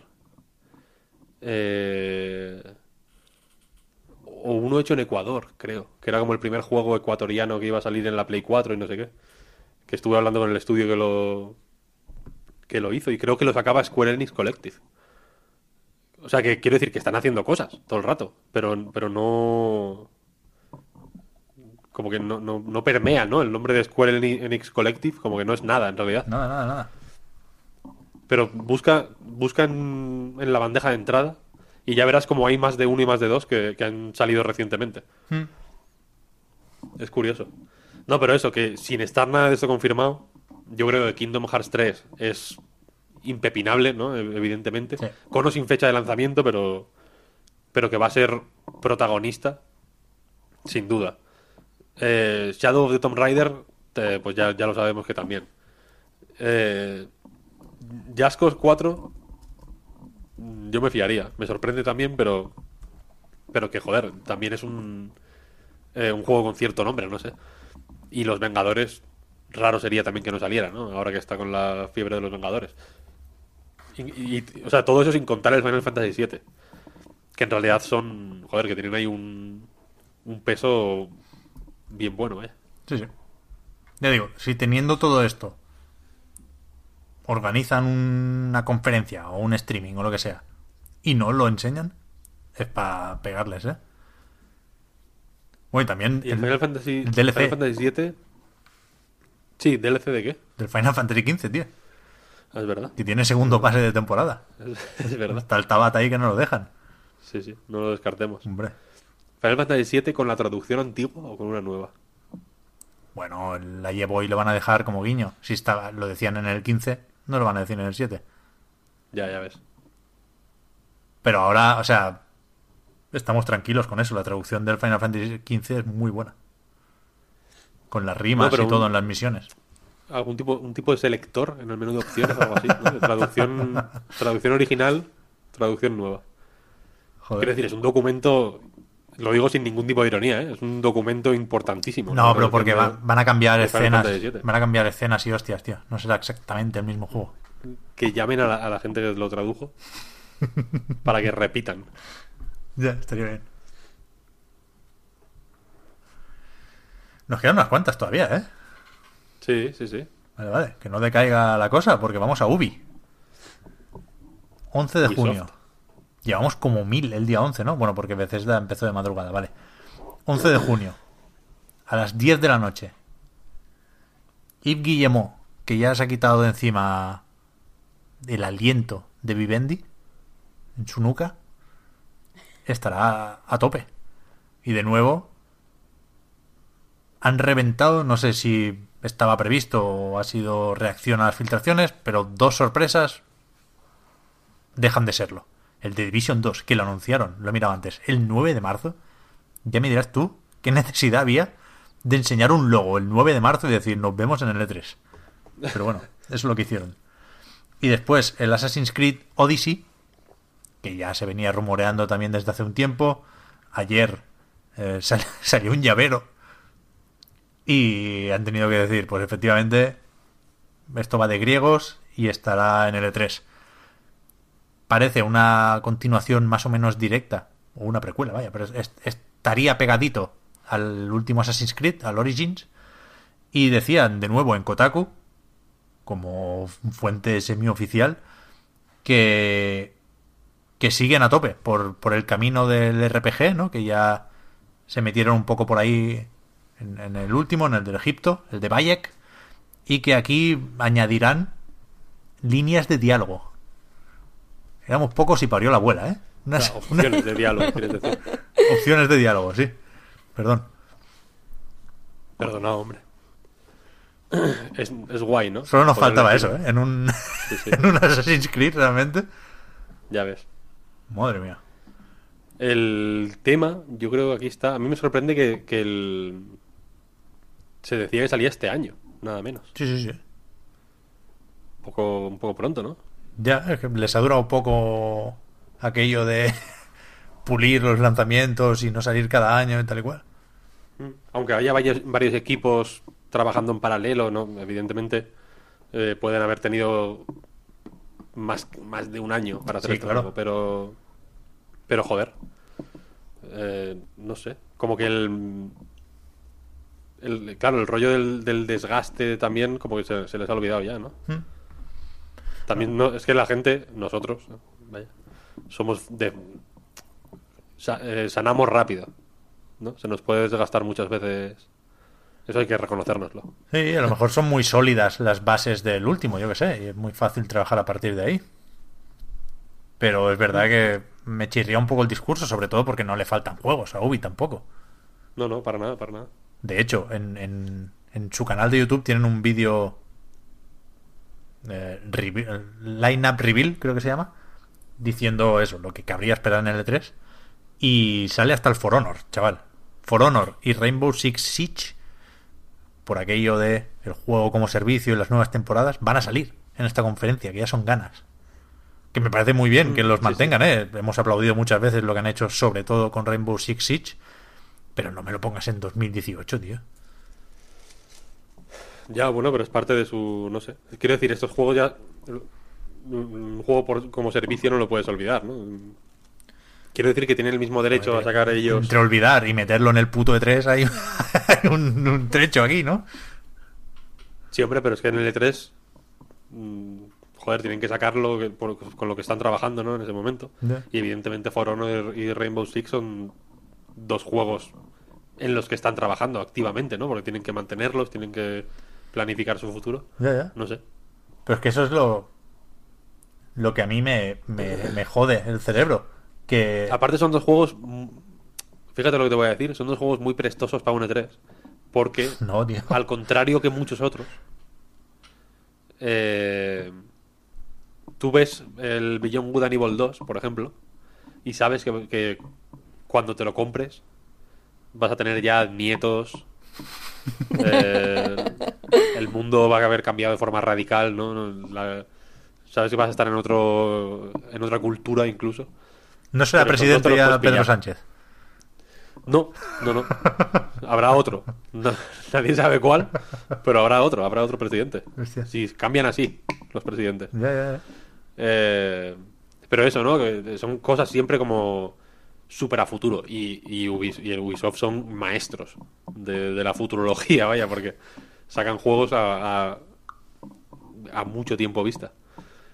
Eh, que es algo como que se ha ido corrigiendo, voy a decir, ¿no? Que cada vez es más común tener cerquita juegos que salgan en el E3. Pero eh, ellos son maestros, ¿no? Y el Beyond Good and Evil 2 lo he mencionado precisamente porque es el, el, el rey de, de los juegos a futuro. Pero For Honor, For Honor y Rainbow Six re- lo pronuncio cada vez peor. Una- se me está degradando la pronunciación de, de ese juego. Lo normal es equivo- equivocarse en el Siege, ¿no? Pero, pero, pero antes Yo me confundo en, mal. en todo. en- eh, te los puedes pillar en ese momento, ¿no? Como, joder, mira, nueva temporada tal, no sé qué, va, va, va. Cuesta 20 pavos. Mm, Píllatelo que están tus colegas ahí enfricados con, la, con los rehenes. Y ya está. O sea, que, que quiero decir que a ellos también les va les va guay, no sé. Yo siempre digo lo and mismo. Bones, pues igual sale pronto, pero eh, no- como que tiene un, tiene un punto de, impulsivo, el For Honor y el Rainbow Six, que, que, que no tienen los demás. Yo siempre digo lo mismo. Yo sé que estoy en el otro extremo, que soy demasiado ansias.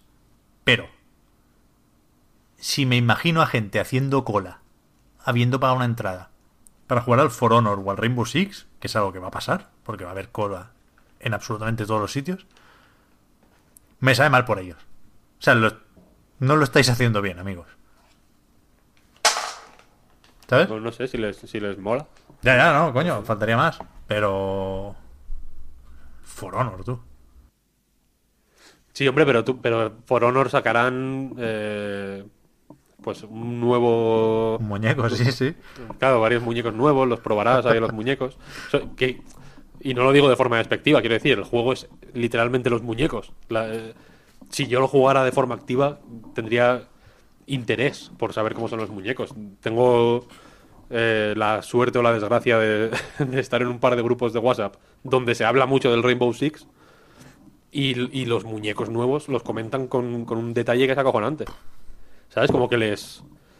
O sea, tienen, pues, en fin, se abren, se abren posibilidades. Hay eh, matices y sutilezas de, de- de cada uno que, que yo no sé ver porque no juego activamente. Pero ellos sí, y les mola, no sé. Entonces. Yo sí que me puedo imaginar a alguien diciendo, joder, han presentado. Eh, vete a saber, un guerrero azteca en el For Honor y quiero probarlo. ¿Vale? Creo yo, ¿eh? No lo sé. Sí, sí, sí, cada uno haga lo que, o sea, y, y- y que me parece. lo que le apetezca, desde luego. Y que me parece. O sea, no, no, no me parece algo que. que vaya a ir a menos con el paso del tiempo. ¿Sabes lo que quiero decir? Cuanto más, cuantos más juegos como servicio tengan las compañías, más habitual va a ser que. Pues eso, que un juego que salió hace tres años y que siguen todavía. eh, apoyando, iba a decir, de support, eh, pues en fin, manteniendo vivo con contenido nuevo, bla, bla, bla, nuevos mapas, nuevos personajes, tal, no sé qué, no sé cuál, yo creo que será más común ver juegos repetidos. Repetidos entre, entre, entre comillas, vaya, porque al final el, el juego novedad será, pues, en fin, para, para casos concretos, pero habrá una parte de su habrá una parte del interés que pueden suscitar estas, estas historias que tenga que ver con el pues con el mantenimiento de, de este tipo de juegos, no sé. Quiero decir que si el Fortnite, por ejemplo, fuera de, de Sony o de Microsoft, pues entendería que fueran sacando, pues, mm, te programas las actualizaciones tochas para que salgan en julio, por ejemplo, y la anuncias en el E3 ahí como, "Guau, tal, no sé qué, no sé cuál, porque al final es, no sé, o sea, es es lo- yo entiendo que es a lo que a lo que van a terminar yendo, ¿no? Vais a, Cuando- vais a matar al L3, tú. A medida que el- no, a ver, quiero decir, estoy in- intentando hacer una lectura lo más Sí, sí, a ver, que el, que el PUBG también estará en la conferencia de Microsoft, no lo hemos dicho, pero algo, algo habrá. Por eso, por eso. Y te, y te meterán en el mapa nuevo y te explicarán eh, lo guapo que está, que sea un poco más pequeño, ¿no? Y, y demás. En fin, pues te irán hablando de esto. Igual que en las, igual que en las mm, juntas de accionistas, pues hablarán de sus cinco juegos que llevan un recorrido de cuatro o cinco años o seis. No sé. Y luego, y, y- quizá haya otras compañías como Bethesda que, que se centren más en pues eso, pues en un Wolfenstein, en un Doom, en un lo que sea. O igual no, igual se centran en el Fallout 76, ¿no? es que se, quiero decir que entiendo tu sorpresa, pero si lo pienso un poquito, a mí no me resulta sorprendente. Me resulta normal. Lo raro, lo raro me resultaría que no estuvieran. Yo entiendo que estén, porque es el. Es un escaparate. O sea, más allá de los anuncios entendidos como cosas nuevas, cuantos más anuncios entendidos como promociones, metas, pues mejor, ¿no? Lo típico, si sale un juego la semana que viene, cuela un tráiler porque hay mucha gente viendo esto. Pero de cara a generar hype para la conferencia, me parece contraproducente tampoco, porque sabes que habrá otras cosas, pero no no me puedo animar. Pero bueno, no, no, no vamos a estar más rato hablando del For Honor que, que- que de, de ningún otro juego. ¿El Splinter Cell estará o no? Sam Fisher. Pues igual, ¿no? Igual ya va siendo hora. Aquí ha habido, como poco, dos filtraciones de tiendas, entre ellas Amazon, no, no hace falta irse a una cosa desconocida polaca, y después lo de meterlo con el cameo en Gorre con Wildlands, ¿no? Como reintroducir a Sam Fisher. Así que yo creo que sí que va a estar. No sé si lo habremos visto antes en Microsoft o qué, pero pero alguna bromita van a hacer con las tres luces de las gafas de visión nocturna, ¿no? Se apagan todas las luces Sí, sí. y. Salen las tres luces y de pronto se escucha una risa y sale un rabbit disfrazado de Sam Fisher. Eso Esto lo ves, lo ves igual que yo, ¿no? Este- esto funciona así. No, pero lo, El, lo que van a hacer, el mira, tema mira. es que sí, sí, sí. Yo creo que sí que habrá un Splinter Cell. yo lo he visto ahora. Van a salir las tres luces verdes ahí como en grande y después al lado tres luces amarillas. Al otro lado tres luces azules y como 30, en plan MMO. No, Un 100. mundo abierto a tope. Van a tener que conseguir 100 colores que se distingan para hacer el Battle Royale de Splinter Cell. Nada. No, pero hombre, ya va, ya va siendo hora. Clint Hawking dijo que no estaba metido en Splinter Cell, ¿no? mm, creo que no. Es- Me, me suena que se... En fin, algo dijo... Me gustaría saber qué está haciendo. Hmm. No me importaría que saliera. Ya el ves, amigo Clint. No sé si no sé yo si será muy amigo de estas cosas, pero es verdad, del, del Splinter Cell también en Inside Xbox, en el penúltimo programa creo, estuvo el Michael Ironside.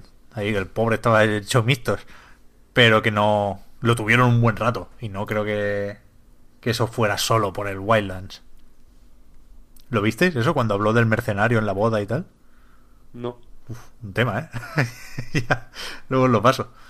Pero eso, yo creo que, que sí toca Splinter Cell, vaya, está, está guay. A mí me gusta mucho la saga, tengo ganas.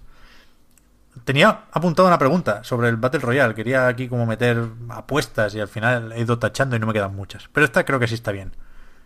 ¿Cuántos Battle Royale vamos a ver en las conferencias del E3? ¿Cuántos Battle Royales nuevos, de hecho? O sea, no... Si sacan... no vale- En una consola nueva, yo qué sé, la Switch, eso no cuenta, ¿no? No, exacto. Un Fortnite de Switch o un PUBG de Play 4, eso no cuenta. Vale, vale. Tiene que ser o un Battle Royale que no esté anunciado a día de hoy, o que algún juego que sí se ha anunciado presente un modo Battle Royale. ¿Sabes? En plan, Battlefield 5, Battle Royale. Que no creo, pero bueno. Pues... Porque parece que sea el supergénero de moda, pero bueno, sí, sí hay tantos en realidad. Pero no sé si si está bien anunciarlos en un E3, ¿sabes? No sé si es apuntarse a un carro que está ya muy lleno. Mm, yo digo cu- cuatro. Nuevos. ¿Cuatro? Cuatro. Joder. En las conferencias, ¿eh? Pero totalmente nuevo, Víctor, o que sea un modo añadido. Que cuatro son muchos. Ya ves. Cuatro entre battles, Battle Royales puros. Entiéndase. Juegos enteros que sean Battle Royale. Y juegos con modo Battle Royale. The Division 2 es Battle Royalizable Sí, sí, sí. muerte, ¿no? 100%. La peña está ahí eh, desesperada a matarse entre ellos. El mundo eh, es posapocalíptico, pero no, ya hay eh, un mercado negro del entretenimiento, de alguna forma, hay un espacio virtual para que se- la gente se mate, algo así. Algo, algo pasa, algo pasa. Yo digo dos. Cuatro, porque tú no estás pensando en el PC Gaming Show, ya, ya. que Hostia. ahí te cuelan tres sin ningún tipo de problema. Hostia.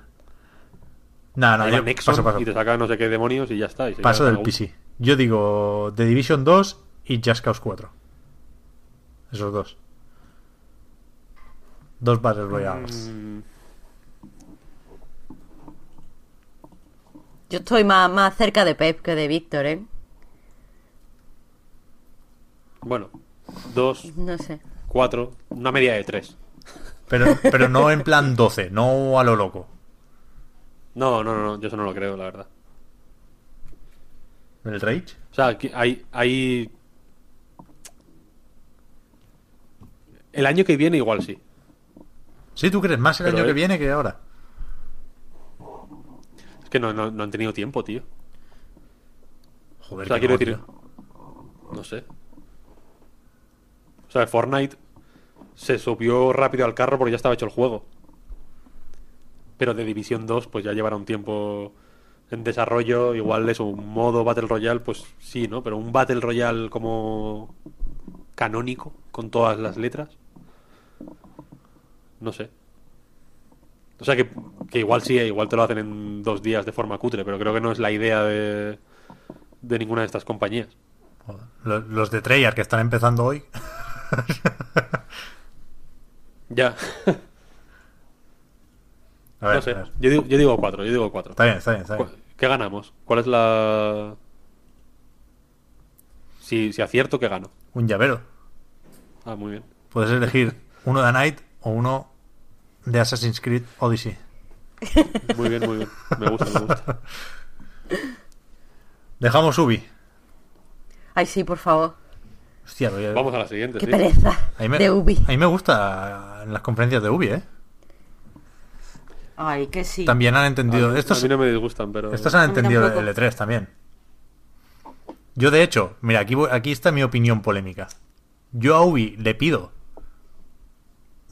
que vuelva un poco, solo un poco, a la mentirijilla. Es que se echa de menos, ¿eh? Es que acabar, con un The no Division, claro, un The Division, un Watch Dogs. Los últimos han sido la CGI esta del mono del Beyond Good Evil, que luego te ponen el juego y, y te das la cabeza contra el piso.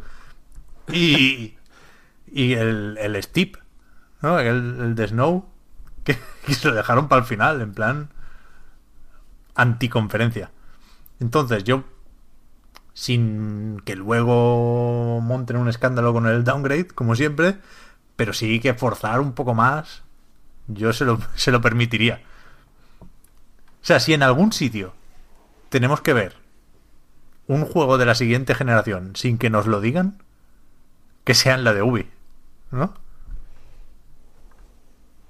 Es verdad que ha sido a, a la unpopular opinion por excelencia, ¿no? ¿Mm?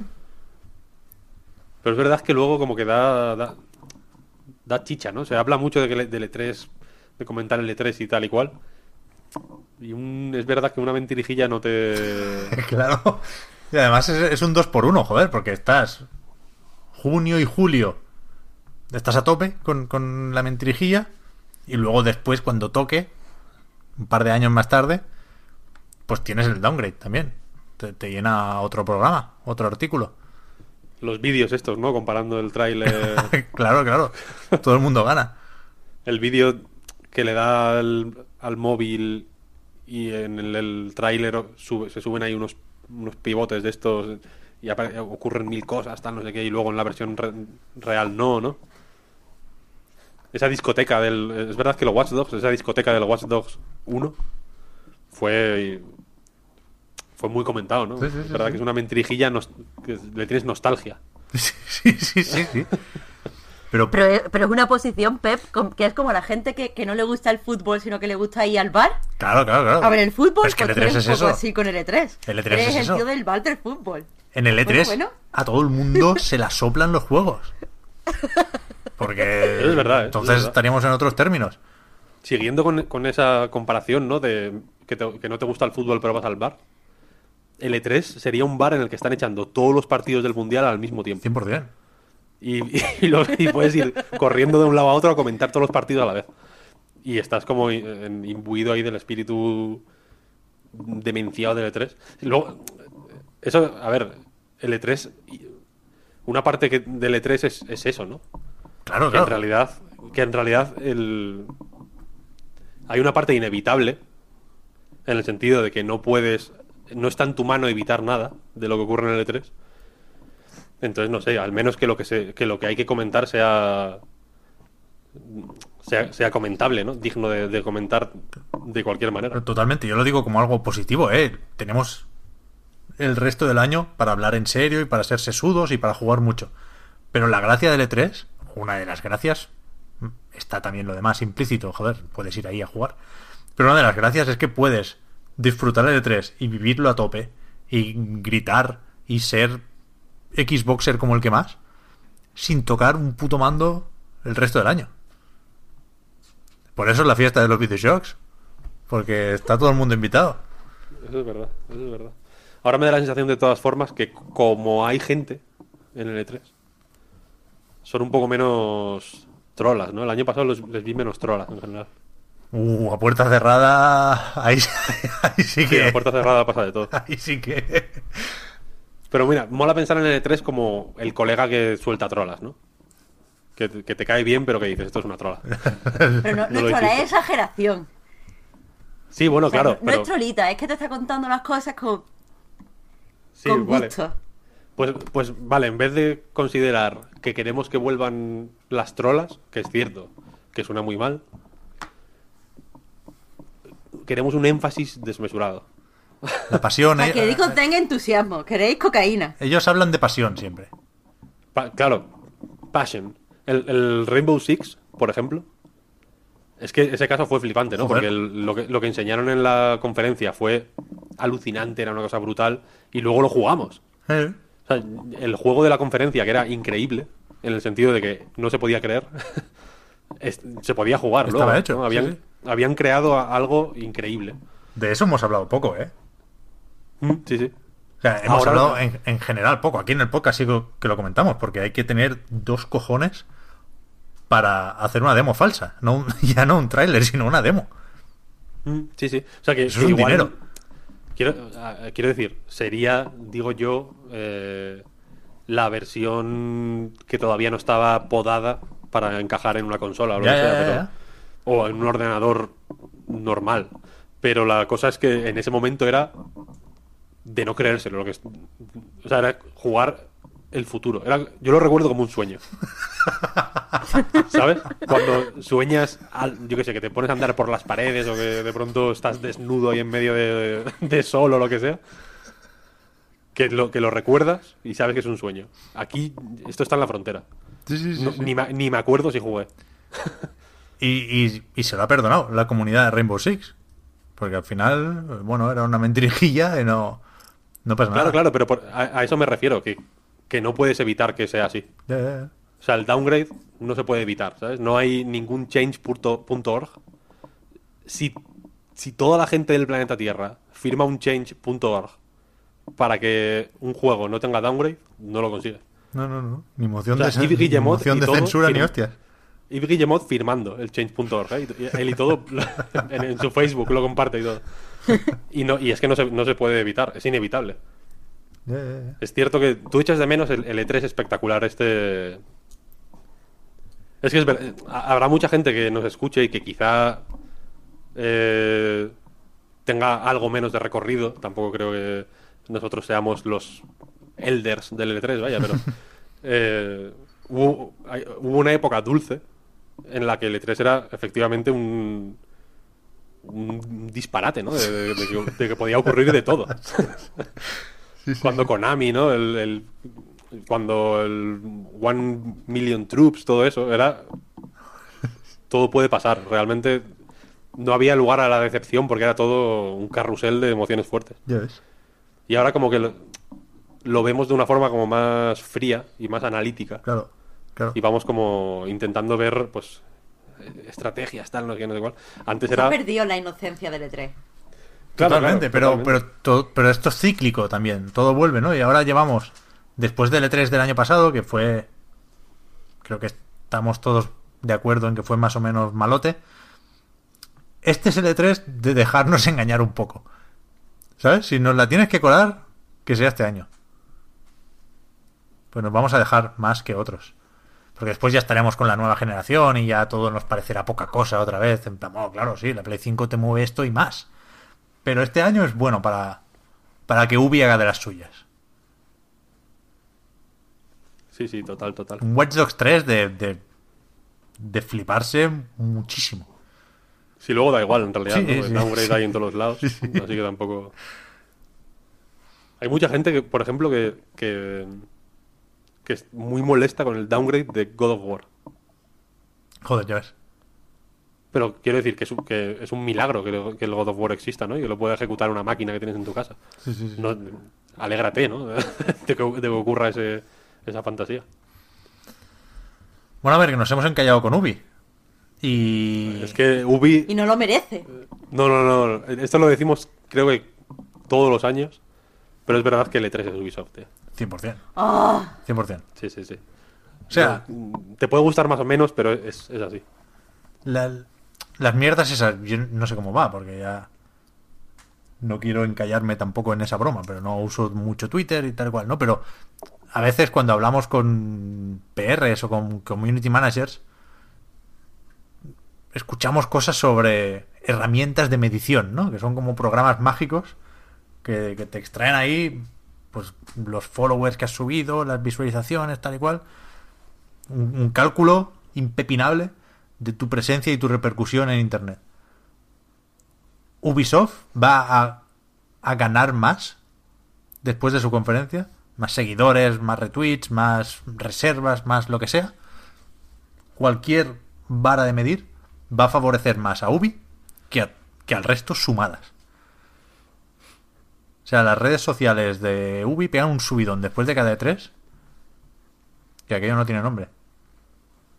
Y por eso bailan, pues están contentos con el Just Dance. Sí, sí, total, total. Pero es que es así, es así. Es el, el espíritu del E3 es Ubisoft ahora mismo. Sí, sí. Pero bueno, Pero bueno, vamos a la siguiente. Que Eso, Sony, de madrugada, el horario de siempre. Las 3 de la noche, o de la madrugada, decía, del lunes al martes. Ya más martes que lunes. Y aquí lo que decíamos, no sé si han intentado rebajar expectativas o qué, pero decía Sean Leiden que rompiendo con la tradición iban a probar algo distinto y que iban a adelantar el contenido que deberíamos esperar de esa conferencia, ¿no? Que se iban a centrar en cuatro de sus grandes exclusivos para los próximos meses o años, ya veremos, como son Death Stranding, Ghost of Tsushima, Spider-Man y The Last of Us Parte 2. No son todos los exclusivos que tiene Sony, de hecho ya hemos visto cómo de forma poco sutil se quitaban de en medio a Days Gone con esa exclusiva en Game Informer y a Dreams con avances en varios medios que tiene muy buena pinta el Dreams, por cierto, no, no lo hemos comentado, pero yo no me lo hubiera quitado de encima. Y joder, también les entiendo porque esos cuatro, ese póker, asusta, ¿eh? Joder, si es que no veas. menos el Spider-Man. Joder, no lo he dicho yo, ¿eh? No, pero así decía el Codera, Cena, que es que iban a apostar nada más que por su sus juegos propios, sus juegos fair party y tal. Si es que no vea lo que tienen ahí, tíos. Que es que, qué poquito hemos hablado del Ghost of Tsushima, pero qué ambientación tiene, qué bonito, ¿eh? Y qué de todo. Aquí supongo que solo vale enseñar gameplay, ¿no? Porque ya, sobre todo Death Stranding y The Last of Us, ya lo hemos, los hemos ido viendo desde hace unos años y, y nos, nos queda ver o intuir cómo se juega. No creo que, por mucho que Kojima haya editado un tráiler, no, no creo que, que se puedan librar de enseñar a alguien con el mando jugando. A ver, en Death Stranding pueden enseñar lo que quiera y se seguirá hablando de ello. Nos, nos subió el otro día una foto del musgo y la gente se volvió loca, tío. Joder, es que vaya musgo, ¿eh? Por eso, pero que ahora pueden, ahora pueden enseñar cualquier otra cosa, cualquier bebé haciendo chorradas y la gente se flipa. Hombre. No, sea, eso lo tienen asegurado ya. Así que. ¿Viste ya, Pep? Eh, porque Marta, supongo que tú no lo sigues de una forma tan enfermiza. Eh, Metal Gear 0 Part 3. Que va, que va, que va, que va. Un poco peor de ritmo, pero. Está interesante. Pero siguen sus 13. Sí, sí, sí, sí. Pero es la, pe- es la peor parte, sin duda. De las dos, de las tres que hay. Eh, Death Stranding, seguro que, que apuestas por gameplay. Es que... Es lo que dice Marta, ¿no? En realidad, te pueden sacar un vídeo fetén y se quedarse tan anchos. Yo, no creo que lo necesite porque a, a Kojima, y aquí somos culpables y cómplices a tope, se le permite casi de todo, ¿no? Si, si a cambio recibimos una locura, pues vía libre para Hideo. Pero creo que es- sería muy fácil ser crítico con el juego si no vemos ya gameplay. Es que se anunció en el E3 de 2016, que es verdad que para entonces no había empezado, lo hemos recordado varias veces también, ni siquiera la gira para escoger motor gráfico el Hideo. Así que no, no sé cómo coño se movía el Norman ahí con los cangrejos. Pero. Pero es muy fácil criticar el juego o dudar sobre si saldrá en PlayStation 4 o también en la 5 si no enseñan ya un poco de gameplay. Yo creo que tiene que ser más para cubrirse las espaldas que porque la campaña de marketing lo requiera ahora mismo. Claro que la campaña de marketing mm, creo que le va mejor. O sea, en cuanto a, a simplemente generar ruido, les va mejor hacer cualquier vídeo del que se puedan sacar 230 millones de teorías, memes y chorradas a sacar un gameplay. Porque en realidad lo que les está funcionando perfectamente es dejar que la gente se imagine Sí, sí. Death Stranding como ellos quieran. Sí, pero eso es un arma de doble filo si lo mantienes demasiado tiempo. Estoy de acuerdo, ¿eh? Y, y sin duda el tráiler tiene que tener huevos de Pascua por todos los lados y, y tiene que seguir siendo un juego misterioso de Death Stranding. Pero demostrar que es un juego lo justo, yo creo que eso sí le conviene ya.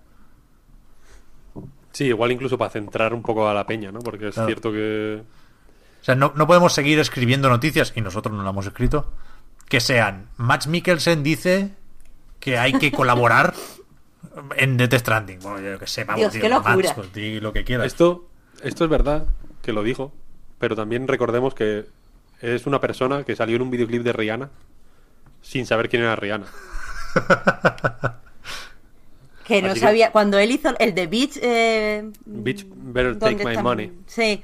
El tío se no sabía quién era Rihanna cuando salió el videoclip. Hay una entrevista en la Rolling Stone, creo que es, que dice en plan, bueno, me propusieron hacer esto, tal, y le dije a mis hijos, pero ¿y qué? ¿Esto cómo lo veis, tal, no sé qué? Y, y mis hijos me dijeron, joder, venga, ya, si es la hostia, tal, eres, estás mm, anticuado, ¿no? Mm, Dios mío, estoy- es The Ultimate Señor. Estoy inventándome un poco lo que las palabras de los hijos. ¿no? Quizá no fueron esas eh, totalmente. Pero sí, pues, o sea, que el tío no conocía a Rihanna en ese momento. O, no, o igual la conocía de oídas, vaya, pero la- en la entrevista da la impresión de que no tenía ni idea. En plan, me ha- me ha- mi agente me ha traído aquí esto que parece que está bien y no sé muy bien qué está pasando. Eso me- flipa tanto O sea, ese lo- concepto. a mí una, una cosa de Death Stranding que tiene que ver un poco con lo que ha dicho Marta es yo ahora mismo te juro que es como si no hay un juego. Yo quiero un yo, quiero un documental. Un documental de la del pues de salen a fumarse un piti y Hideo no fuma y hace como que fuma, ¿no? Cosas situaciones eh, tiene, tiene que estar siendo tiene que estar siendo un desarrollo digno de, de ver realmente. ¿eh? Sí, sí, sí. Joder, ojalá el juego sea el documental, ¿sabes? Un tiempo real. Joder, tío. Es que yo preferiría ver, eh, jugar eso. Sí que es verdad. O sea, el, el juego que sea Hideo, o sea, tú, tú puedes, tú puedes manejar Kojima teniendo que tomar decisiones y viendo si te hace amigo o no Buah, ya ves. de, de cast. De Mark Claro. Mikkelsen. Ya ves. Un otome, tío, de eso. Yo es que lo veo tanto ahora De- mismo. decidir si empiezas a fumar o no, ¿no? Para, para integrarte en el grupo. Claro, claro, tío. Me encanta. No, pero es cierto que es. hay- o sea, lo que, lo que decíais de que eh, es un arma de doble filo y bla, bla, bla. Yo creo que ya, o sea, ya está en el punto en el que, sea lo que sea Death Stranding, tiene asegurado el mismo número de, Ya. de fans que de detractores. Sí, eso sí. Es algo también in- inevitable. Mm. Porque sea lo que sea, va a decepcionar a todo el mundo. O a, a cierta gente le va, le va a flipar porque. Entre los que me incluyo, ¿eh? Ca- Caretas fuera aquí. Eh, porque, en fin, porque es cierto que con Kojima es especialmente fácil ver cosas donde no las hay o, o incluso no ver cosas que están más o menos a la vista. En fin, es un tío que, que es cierto que la comunicación, no sé si de forma consciente o un poco de chiripa, la domina muy bien. Y, y- y es que el juego, ¿qué es lo que- Me gustaría eh, te- tener una línea directa con, con al- algunos oyentes para ver cómo se lo imaginan, ¿no? Porque ¿cómo- ¿tú cómo te lo imaginas, por ejemplo, Pep? O tú, Marta. Yo no tengo ni idea. Pero ni idea, vaya. No lo sé. Claro, claro, es que, es, es que no, es imposible hacerse una idea de, de cómo va a ser. Yo me lo imagino. No creo que vaya a ser así. Pero no estoy improvisando esto tampoco. Alguna vez lo he pensado. Que será como un juego de Playdead. Será como un Metal Gear sin armas. Y por lo tanto, será en plan Inside en 3D. ¿Sabes? Joder, pues con, con eso me tiene ganadísima. O sea, si eso es así, Ojalá. yo estoy al 130% con la idea. Joder, yo, Aunque voy a decir que un día soñé Me imagino el que Sony no. Stranding era una performance. No, ya. Bueno. Pero eso, yo un día soñé que Death, que Death Stranding era una performance y que en realidad no existía el juego, sino que era para estudiar los, los movimientos de la opinión entre los jugadores. Y como que, que al final todo terminaba como en un show muy raro. O sea que por mí puede ser también eso y estaría guay. O sea, yo en el sueño estaba también a tope con eso. Ya os digo que no soy crítica Bueno, yo es que yo estoy, yo estoy mega a tope, ya te lo digo. Ojalá, ojalá sea eso. Yo- Es que me lo imagino mucho con.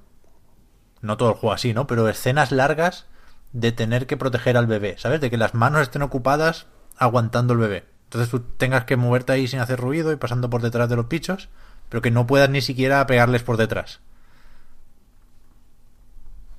Ya, vete a saber, no sé. No sé. Yo, o sea, yo cualquier cosa que pienso me, me- me decepciona. Ese es mi, mi gran problema. Porque no, porque evidentemente. eh, o sea, se me pasa con muchos juegos, ¿no? Mi, mi imaginación es muy limitada y no. Y como que me sorprendo, ¿no? Por ejemplo, con el Prey, que es un juego que me sorprendió gratísimamente. Lo que, o sea, lo que yo tenía en mente era, una, era un juego mediocre. Que, no, que, no se que no tenía nada que ver con, con lo que me encontré. Entonces, todo lo que imagino de Death Stranding o se parece a Metal Gear o, o se parece a otros juegos eh, pues que ya conozco o, o eso. No, tampoco me molaría que se centrara mucho en el sigilo ni nada de esto. No sé. Eso que me, que me decepciona. Sin embargo, el paripé que se está montando a su alrededor lo, lo disfruto como un marrano. O sea, es una cosa que no que no tiene nombre. Todo el día en Reddit ahí mirando a ver qué, qué mierdas se le ha ocurrido a no sé quién, ¿no? Que Un post largo, un post largo de Death Stranding en Reddit es como Te salva la tarde. Juego de tronos, sí, sí. Y los demás, que yo creo que The Last of Us lo tienen incluso demasiado fácil, ¿no? No, le pueden ir las cosas más de cara a Naughty Dog. Cualquier tráiler será casi seguro más espectacular que los demás. Cualquier gameplay nos va a dejar con unas ganas locas de probarlo. Cualquier pista sobre la historia, ¿no? Cualquier decisión de Ellie. No sé, me da incluso rabia un poco que sea tan favorito de Last of Us parte 2. ¿Por qué? Por... O sea, mm, es que el primero es un juegazo, Ya, es ya, normal ya, que ya. estemos a Por- tope. no, no, por eso, por eso, porque creo que no hay partido, con- que no se puede competir con The Last of Us parte 2. Igual que con Red Dead Redemption 2, un poco. Hmm. Con The Last of Us no hay, no hay nada que hacer. O sea, va a ser un agujero negro de, de- de interés y de todo.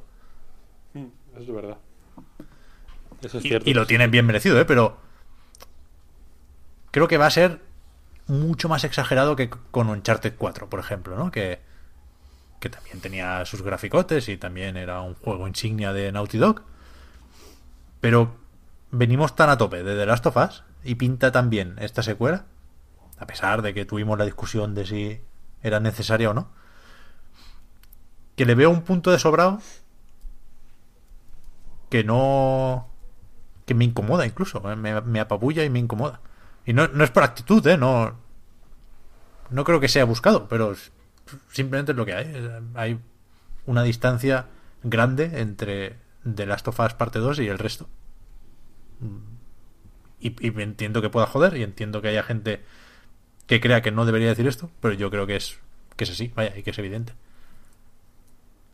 Sí, sí, sí, desde luego. O sea, eh, con este, evidentemente, es más polémico, entre comillas, decirlo, porque es un exclusivo de Sony, etcétera. Pero es que es cierto que es el mismo caso que, que Red Dead 2, lo- ya lo has dicho, vaya. O, o- o que GTA 5 en su día, por ejemplo, o que GTA 6 cuando les dé por sacarlo, ¿no?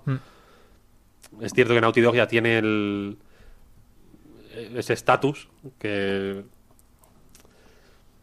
habrá, habrá quien lo considera más merecido o menos, pero bueno, se lo han, se lo han trabajado, ¿no? Con el paso de los años, yo creo. Y es cierto que Uncharted 4 como que daba gusto que no te gustara, ¿no? En plan, es que yo vengo de Last of Us y sé que sabéis hacer otras cosas, ¿no? Y en Uncharted 4 como que las, las, las queréis hacer. Yo creo que es un juego eh, que hace con éxito lo que se propone, ¿eh? en realidad, Uncharted 4. Pero el Last of Us es que fue un... Joder, fue una brecha grande, ¿eh? Realmente. No sé, a su lado es que el Spider-Man es una mierda, tío. que no tío es otra cosa A su Dios. lado el Spider-Man es, es el, es el juego de los Simpsons, tío, de Konami, de, de recreativas. Como que como que bueno, pues, ahí el Spider-Man dando cuatro hostias. Pero luego ves el Last of Us, ¿no? Y es como, qué, qué fino, ¿no? El Ghost of Tsushima está ahí, que bueno. Tiene. Muy bonito, tíos. Mm, Sí, sí, sí, total, total. Hay ganas, hay ganas. Yo sigo igual, yo el Ghost of Tsushima me da miedo la parte del Ghost, la del Tsushima me gusta mucho, pero no no quiero que haya magia, sí creo que las va a haber, bueno, ya lo hemos comentado, pero por, por lo demás sí pienso que va a ser un salto o que apunta a, a que puede llegar a ser un salto grande para, para Sucker Punch, que viene de hacer algunas cosas muy bien con los Infamous, ¿no? Gráficamente el Second Son sigue aguantando muy bien el tipo, pero pero creo que no puede competir Infamous con The Last of Us y compañía, ¿no? Esa, ese Olimpo de Sony. Y creo que con Tsushima tienen ganas de eso. Igual que Guerrilla pega un salto, creo yo, bastante claro entre Killzone y Horizon. Creo que le toca a Sucker Punch, ¿no? Mm, No lo había pensado de esa forma, pero sí. Sí, sí. Porque de hecho, tan, el, eh, el Killzone de Play 4, no, no sé- no sé cómo se llama. Shadowfall. no sé. Shadowfall.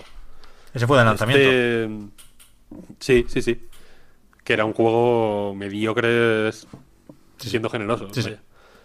Y, y es verdad que, el, que no había pensado en el Infamous, Second Son. Un juego bastante puchi. Mm. Este tiene mucha mejor pinta, ¿no? Parece... un- Tiene como más peso, ¿no? Es un juego más, Sí, lo que tú decías serio. hace un rato sobre Borderlands, Víctor. El Shadowfall y el Second Son eran los juegos que tocaban, ¿no? Porque esas eran las franquicias de Sony. Y ahora que o han, co- o han cogido confianza o tienen una red de seguridad mayor porque PlayStation 4 ha vendido mucho o porque han madurado los estudios y los jefes, pues ahora hacen el juego que quieren, ¿no? Seguro, bueno, sabemos de hecho que en Guerrilla llevaban mucho tiempo queriendo hacer el Horizon y no les dejaban o no encontraban el momento. Y aquí puede pasar algo similar, ¿no? Que, que fuera un lastre hasta cierto punto el, el Infamous y ahora veamos la, la Sucker Punch de, de 2018. Yo tengo mucha fe en, en el Tsushima, ¿eh? Creo que, creo que no está acompañado de esos tres por casualidad. ¿Sabes? Podrían haber puesto el Days Gone aquí y no el Tsushima. Y si no lo han hecho, creo que es por una razón evidente. Eso mismo pienso yo, Pep, totalmente.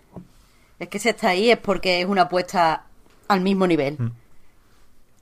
Podrían haber puesto el Dreams en vez del Spider-Man. ¿No?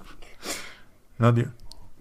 El Spider-Man, es que no, no sois conscientes, ¿eh? Va a ser. Me siento, me siento tan solo, tío, cuando no está Fran hablando del Spider-Man. Nada, el Spider-Man estará bien. Pero. El Spider-Man es un juego, yo qué sé. Es que queda mal que lo diga, pero es un juego que parece de hace, yo qué sé, 10 años. ¿Pero qué decís? En concepto. En concepto, no te estoy hablando de los gráficos de, oh Dios mío, qué bien salta el Spider-Man, qué bien se ven los edificios, sino que a mí lo que me transmite es un juego de, yo qué sé, de hace 10 años. Me da Sí, sí, pereza a mí, a total. mí también, a mí también. Va a ser el GOTI y va a vender más que el God of War. Vaya, bueno, eso está claro.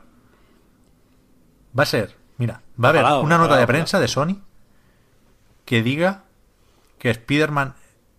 Bueno, eso lo dijo con God of War, ¿no? Por eso lo tengo presente. Que es el exclusivo que más rápidamente ha vendido. Eso lo dijo con God of War. Hace poco.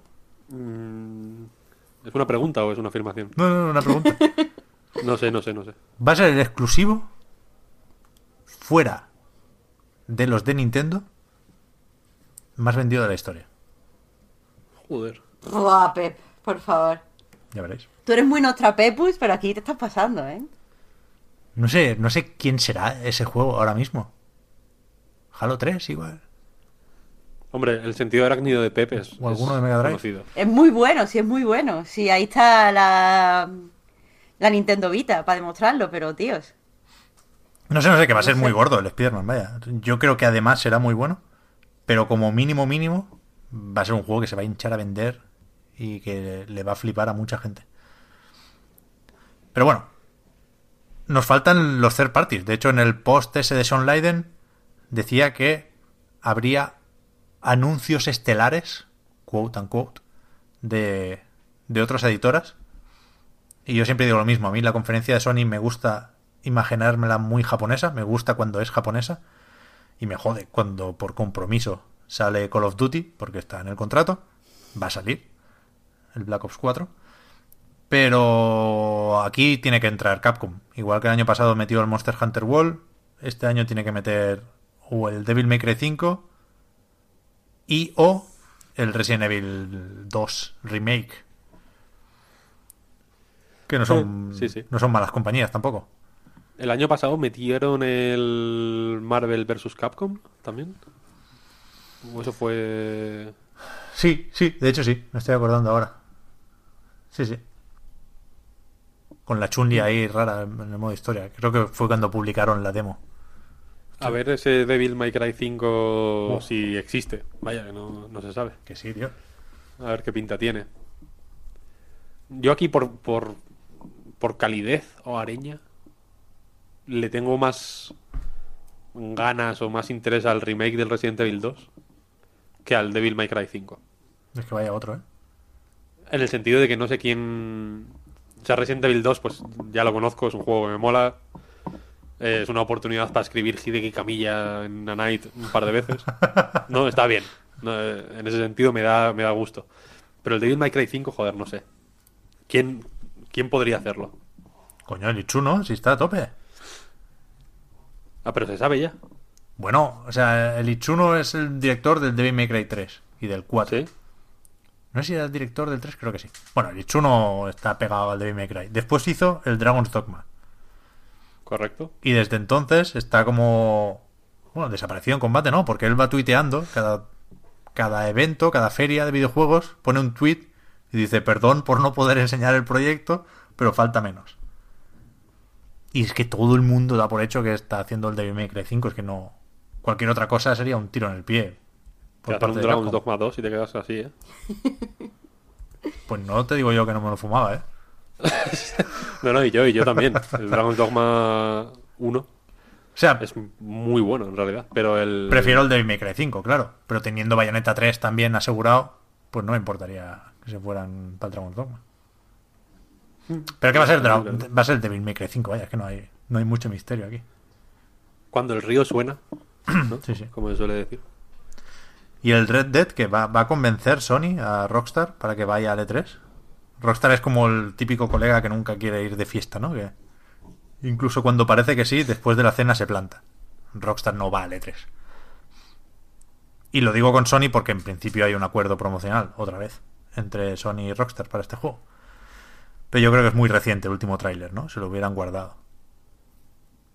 Sí, puede ser, puede ser. Pasamos a la última ya. Cogemos aire. Sí, como quieras, como quieras. Yo estaba pensando otros third party que pudieran rondar por aquí. Pero no se me ocurre mucho, la verdad. Van a estar todos en Microsoft. Es que no... Sí, sí, sí. no es necesariamente un una buena conferencia para intentar vender tu juego. Si, si están vendiendo el Last of Us al lado, es que es eso, es Ya, que ya, ya. es que es muy complicado, me cago en la leche. Es un problema para para el resto de juegos, ya digo.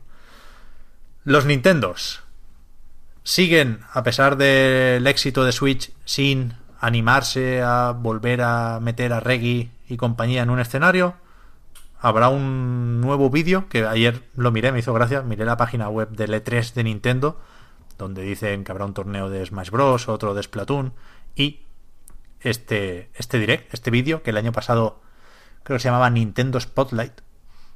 Y de momento este año no tiene nombre y lo dicen. O sea, pone Video Presentation, asterisco, nombre provisional. o sea, me encantan estas cosas de Nintendo. ¿eh? Pero bueno, el Smash es lo que está garantizado aquí, no solo en el Spotlight o Direct o lo que coño sea. Ya digo, hay además un, un torneo previsto, con lo cual nos vamos a hartar de ver Smash Bros. Y la pregunta es: ¿qué más? ¿No? Yo creo que no habrá espacio aquí para Pokémon Let's Go Pikachu y Let's Go Eevee. ¿Es Eve o Eevee? Es Eevee, ¿no? Porque hay Eevee. 4 S en total, vale. Pero podemos aprovechar para comentarlo aquí, que lo hemos dicho al principio de- del programa. La saga principal de RPGs de Pokémon debuta en Switch con, con esta mezcla que es mitad remake de Pokémon Amarillo, mitad Pokémon Go. Y para que nadie se enfade, desde Pokémon Company anunciaron también que en la segunda mitad de 2019 llegaría la continuación de X e Y y de Sol y Luna. Así, así lo dijeron en la presentación. Cre- o sea, no te gusta nada. Primer, no, O sea, no me gusta nada. Pero primero, primero, ¿creéis que estará en el E3 de Nintendo? Y segundo, ¿qué os parece? Mm, No tiene por qué estar al final, ¿no? Porque el Pokémon Company es una cosa como súper específica. Lo- ya lo han anunciado un- a, a una semana del E3, no sé. Mm. No tendría por qué estar, en realidad. Y a mí sí me mola, la verdad. No, no es un juego de E3, o sea, o no es una saga de E3, ¿no? No me suena que nunca se haya podido jugar a un Pokémon en el E3. No, por, por eso, pero porque Pokémon Company organiza sus eventos propios eso, y tal. por eso, es, por eso. es otro. Y aparte No, que el Pikachu y el Eevee lo están promocionando ahora llevando a Eevee y a Pikachu así por todo Japón, en plan a unos muñecotes Claro. enormes, no sé si lo habéis visto. No. y eso Sí, no sí. es lo más anti-E3 que hay.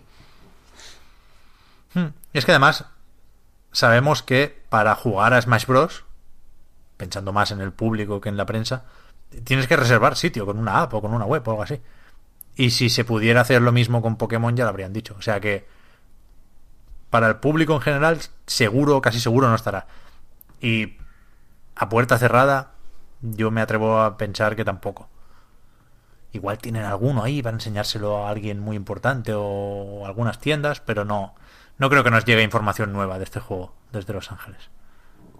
De todos modos, el vídeo que sacaron es bastante descriptivo, quiero Sí, decir que nos da sí, sí. más o menos mucha información de cómo va a funcionar, de qué es el juego, de los modos que hay, que tampoco cre- creo que haya mucho más que decir hasta que no esté más cerca la fecha de salida. Pero entonces realmente no luchas con Pokémon salvajes. Eh, no, no, no. O sea, el, por lo visto, los combates eh, se reducen a los entrenadores. Que sí que hay como encuentros con, con otros entrenadores, cazabichos, ¿no? Todas estas mierdas que... Iconic. Team Rocket, vaya. Team, el Team Rocket, etcétera, etcétera. Y los Pokémon salvajes son como encuentros que pues haces la paranoia ahí con de lanzar la, la Pokéball o con el un Joy-Con o con la con la Pokéball esta física, ¿no? Que como una- un accesorio que es una Pokéball con un botón, Mm. que es una especie de mando para controlar, no sé muy bien, ni sé muy bien cómo, eh, el juego. O sea, hay una, una escena que sale como un niño y dándole como un loco al botón. Eh, como consultando la Pokédex y dándole al botón como... Bueno, es estaría viendo una pantalla verde igual, ¿no? Incluso. Creo que el circulito en la intersección entre el rojo y el blanco de la Pokéball, creo que es un stick, eso. Ah, mira. ¿Sabes? Pues para jugar al bayoneta y a, y a lo que quieras. te da. Creo, ¿eh? No estoy seguro, pero creo que sí. Y eso, y la cosa es que es como una versión simplificada que entiendo que quieren que sirva de puente entre eh, Pokémon Go y, y los Pokémon de toda la vida, ¿no? Que ya saldrá el año, el año que viene ese. Y si bien no es... Es que hablábamos de Pokémon hace poco aquí, precisamente, y no es, yo creo, lo que los que podemos ser más o menos fans de Pokémon y que llevamos un tiempo siguiendo la serie esperábamos, ¿no? O, lo que nos habría gustado jugar lo primero, por así decirlo. Pero no sé, tampoco lo veo... A mí, de hecho, me parece bastante bonito. Y, y, y- y probablemente no sea un juego para eh, ponerte loco en el competitivo y dedicarle horas y horas y horas. Pero como una primera toma de contacto con Pokémon en Switch, tampoco me parece dramático, quiero decir. Peor es la mierda que han sacado ahora El Quest. del Pokémon Quest. Joder, qué cosa más horrible. Por eso, eso eh, ahí sí, quiero decir, eh, se anunciaron como al, al mismo tiempo y la atención, con motivos evidentes, se centró en el Let's Go este. Pero eso es un pecado, eso sí que es un pecado capital, ¿no? Porque, porque en fin, ya no porque sea feo, sino porque aparte es, el típico juego perverso de Pokémon, ¿no? Como Pokémon Shuffle. Y. Y eso, no sé, no sé. Ya digo, en, en- eh, puedo ponerme en situación de alguien que no, que no le mole esto y que lo considere un timo porque es reciclar eh, Pokémon amarillo y bla, bla, bla. Pero ya digo, tampoco me parece dramático.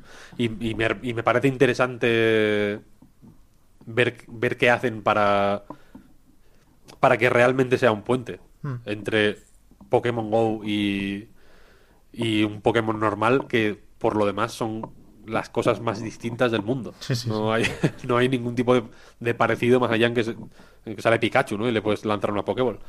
Es que Entonces, a precisamente... ver, a ver qué hacen ahí, ¿no? que visto precisamente por lo que dice que son distintos, veo estos dos juegos como una estrategia súper buena por parte de Nintendo. Porque Pokémon Go, a lo tonto, a lo tonto, lo ha jugado mucha gente que no ha sido de la generación que, que crecimos con Pokémon. Es decir, gente muy mayor que ahora tiene un smartphone y que le llamaba la atención a ver qué es eso. Y yo conozco varias personas así.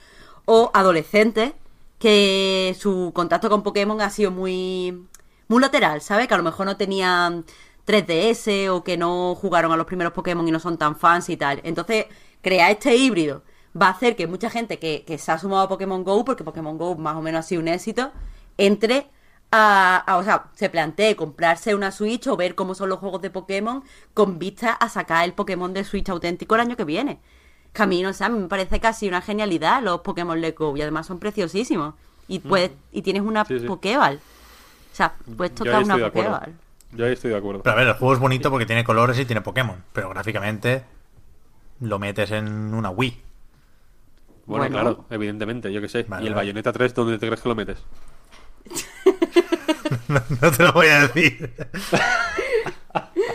No, pero eso, que, eh, que, que sí, bueno, pero que, joder, están los, pues, los modelos de... O sea, Nintendo es una compañía de, de aprovechamiento Que sí, sí. máximo, ¿no? Entonces, aquí, pues están aprovechando todos esos modelos que hicieron en alta resolución para el Pokémon GO, para meterlos aquí. Y, y guay, quiero decir, o sea, ya, ya digo que no es el Pokémon que a mí quizá más me interesa, pero que lo voy a jugar con gusto, también te lo digo. Sí, no, no, y que En- va a vender y que tiene que- sentido. Sí, sí, o sea, ya, ya más allá de que tenga sentido, no, ¿no? Que tengo interés por ver de qué tipo son las simplificaciones que hacen. Ya. Porque más, porque por ejemplo, lo de los que no haya combates aleatorios, ¿no? Y que sea todo capturas y bla bla bla. Conflictivo, evidentemente, ¿no? Porque esos combates aleatorios son una de las bases del pues de cómo funciona el sistema de experiencia del juego, básicamente, ¿no? Entonces, conflictivo que ocurra eso. Pero joder, al mismo tiempo eh, son un poco coñaza los combates aleatorios por la hierba alta, ¿no? ¿Cómo coger esa idea de encontrarte con Pokémon salvajes en la hierba alta y darle un twist que lo haga accesible para mucha gente que, no tiene las tragaderas que tenemos nosotros, que damos por supuesto que, que los, que los juegos de Pokémon son así, ¿no? Que vas andando por ahí y te aparece un bicho y tienes que combatir sí o sí contra él. ¿Cómo cogen esa idea y, y la hacen digerible? Y no solo digerible, sino que hacen que alguien que ha jugado a Pokémon Go o que conoce Pokémon de forma eh, lateral, como ha dicho Marta, puede interesarse por, por un nuevo Pokémon, no sé. Creo que hay, a, a nivel conceptual, hay espacio para hacer algo interesante. Y tengo curiosidad por ver por ver qué hacen. vaya. A ver, a mí, O sea, a mí- no, no- no veo. Veo comprensible, pero un poco injustificado, las reacciones súper viscerales a este juego. Ya, ya. Y, y también es evidente por qué han dicho ya lo de 2019, ¿no? En ese sentido está, está clarinete. Pero a mí, más allá de lo que me pueda gustar o no el juego, que es probable que lo acabe jugando también, porque simpático sí me parece, me da cierto miedo que el mensaje que se extraiga del éxito de Pokémon Go es a la gente le gusta la mecánica de capturar Pokémon, cuando creo que es una mierda y creo que nadie juega Pokémon Go por eso. Y ni siquiera digo que esa sea la conclusión a la que ha llegado Nintendo. ¿eh? Nintendo, evidentemente, lo que ha dicho es hay que sacar rendimiento al fenómeno que es Pokémon Go. Y a lo mejor solo había esta forma de hacerlo. Pero. Pero que veo muy forzado lo de meter la captura porque no, es, no está ahí porque guste capturar o porque sea una buena mecánica. Está ahí porque te permite generar un pantallazo que te recuerda a Pokémon Go. Que es un pantallazo triste en sí, ¿eh? porque es una pradera mm, súper muerta con un Pidgey pequeñito ahí en el centro que no no tiene mucho atractivo en ese sentido, pero su única misión es recordar que hay un juego para móviles que se han descargado 800 millones de personas y que se lo han descargado porque es gratis, porque es para móviles y porque te hace ir aquí para allá y, y ves el mapa de tu pueblo, ¿no? Creo que ninguna de las razones del éxito de Pokémon Go está en Pokémon Let's Go. Pero hay que intentar engañar o insinuar hasta, donde se pueda, ¿no? Pero es- esos semi-engaños puede que nos dejen con un juego peor, ya no distinto, sino peor de lo que esperábamos. Pero bueno, Sí, sí, sí. Es- o sea, esa posibilidad está ahí perfectamente. que yo entiendo que, el- que lo que ha pasado aquí, bueno, entiendo, no, quiero creer que en algún momento existió aquel rumoreado Pokémon Stars, ¿no? ¿Os acordáis? Aquel, lo que venía a ser un remaster de Sol y Luna. Y viendo el éxito de Pokémon Go, hubo un cambio de planes. En plan, esto lo aparcamos, el primer Pokémon de Switch tiene que ser algo que recuerde a Pokémon Go, con eso ganamos tiempo y en vez de un remaster ya nos vamos a, a la siguiente entrega tocha y, y se acabó. Pero bueno, no, no quiero insinuar ni muchísimo menos que, que Nintendo tiene un problema con Pokémon porque es justo lo contrario. Sí, sí, total. No sabemos mucho más de Nintendo, ¿no? Es que lo que hay anunciado más o menos está al caer, ¿no? Ese Mario Tennis Aces justo se publica la beta o empieza a funcionar en el momento en que grabamos esto. El Captain Toad es para julio, pero lo conocemos de sobras. Y que yo sepa, nos quedan Metroid Prime 4, el Yoshi, el Bayonetta 3 y una lista de rumores para este 3 a cada cual más, más loco. Mm, Sí, sí. Hay de todo, ¿no? Lo del Star Fox a mí me tiene sin dormir. Star Fox Ya. Grand Prix desarrollado por Retro, dicen. Sí, sí. Es raro, es raro. Shit. Y hace poco salió la... Hace unos días, por lo que me dijiste antes, salió lo del F0 de Platinum. F0SX, ¿no? Decía. Esa lista me parece muy sospechosa, ¿eh? No, no, total, total. O sea, no tiene ningún... O sea, tiene muy poco que, que haga pensar que es real. Mm. En ese sentido, en la que hay una captura circulando por ahí que parece como una lista de... A mí me, me da la sensación de que es eh, como un documento para alguna empresa de impresión de carteles. Me da la sensación. Como los que les imprimen los carteles estos de, de corchopán que, Sí. que ponen en, la- en los puestos. Pues sal- sale ahí algo de, de- de- del rojo de Pantone, ¿no? Muy de... El rojo tiene que ser este. Sí, sí, sí. Y aparecen ahí Fortnite, aparece Overcooked 2, Hostia. Megatón de la vida. Eh, sale FIFA 19, que, en fin, más o menos esperable. Sale Paladins, creo. Porque estoy hablando de memoria pudiendo mirar la foto, ¿no? Te preguntarás. No, pero creo que vas bien, me suena todo lo que has dicho, sí. Y vete a saber, vete a saber. Con Nintendo es difícil. Nintendo, fíjate, sí que es de la que te haces mil esperanzas con las con las filtraciones, ¿no? Porque hay un montón de gente. eh, hay- o sea, hay suficiente gente soltando filtraciones, entre comillas, Sí, sí. que el, el Uncle that works, that, that works at Nintendo es, un, es una figura también como el como el comentarista del del Darwin Project. Sí, sí, sí, sí. Y en- entonces es difícil, ¿no? Porque hay de todo, evidentemente. Algunos acertarán, algunos no. Algunos eh, camuflan mejor la trola, pues anticipando un poquito o haciendo predicciones más o menos fáciles eh, y colando otras más disparatadas por, por el medio. Vete a saber. Y luego al final Esta sí que decepciona siempre. Hmm. ¿No? Es- siempre es como, oh, qué mal. Yo creo No que, Está, aunque no está el F0, suele ser, ¿no? Ya ves. Yo creo que aunque van a tener que meter otras cosas, evidentemente, para llenar espacio y tiempo, yo creo que como en los últimos dos años, Nintendo tiene un objetivo y solo uno en este 3, que es vendernos el Smash. Y todo lo demás es accesorio. Hmm, Sí, sí. Puede ser. O sea, se centrarán evidentemente mucho en ello. Y a, y a ver qué tal, la verdad. Yo tengo curiosidad para ver qué demonios es este Smash Bros. Hmm. Sí, yo también.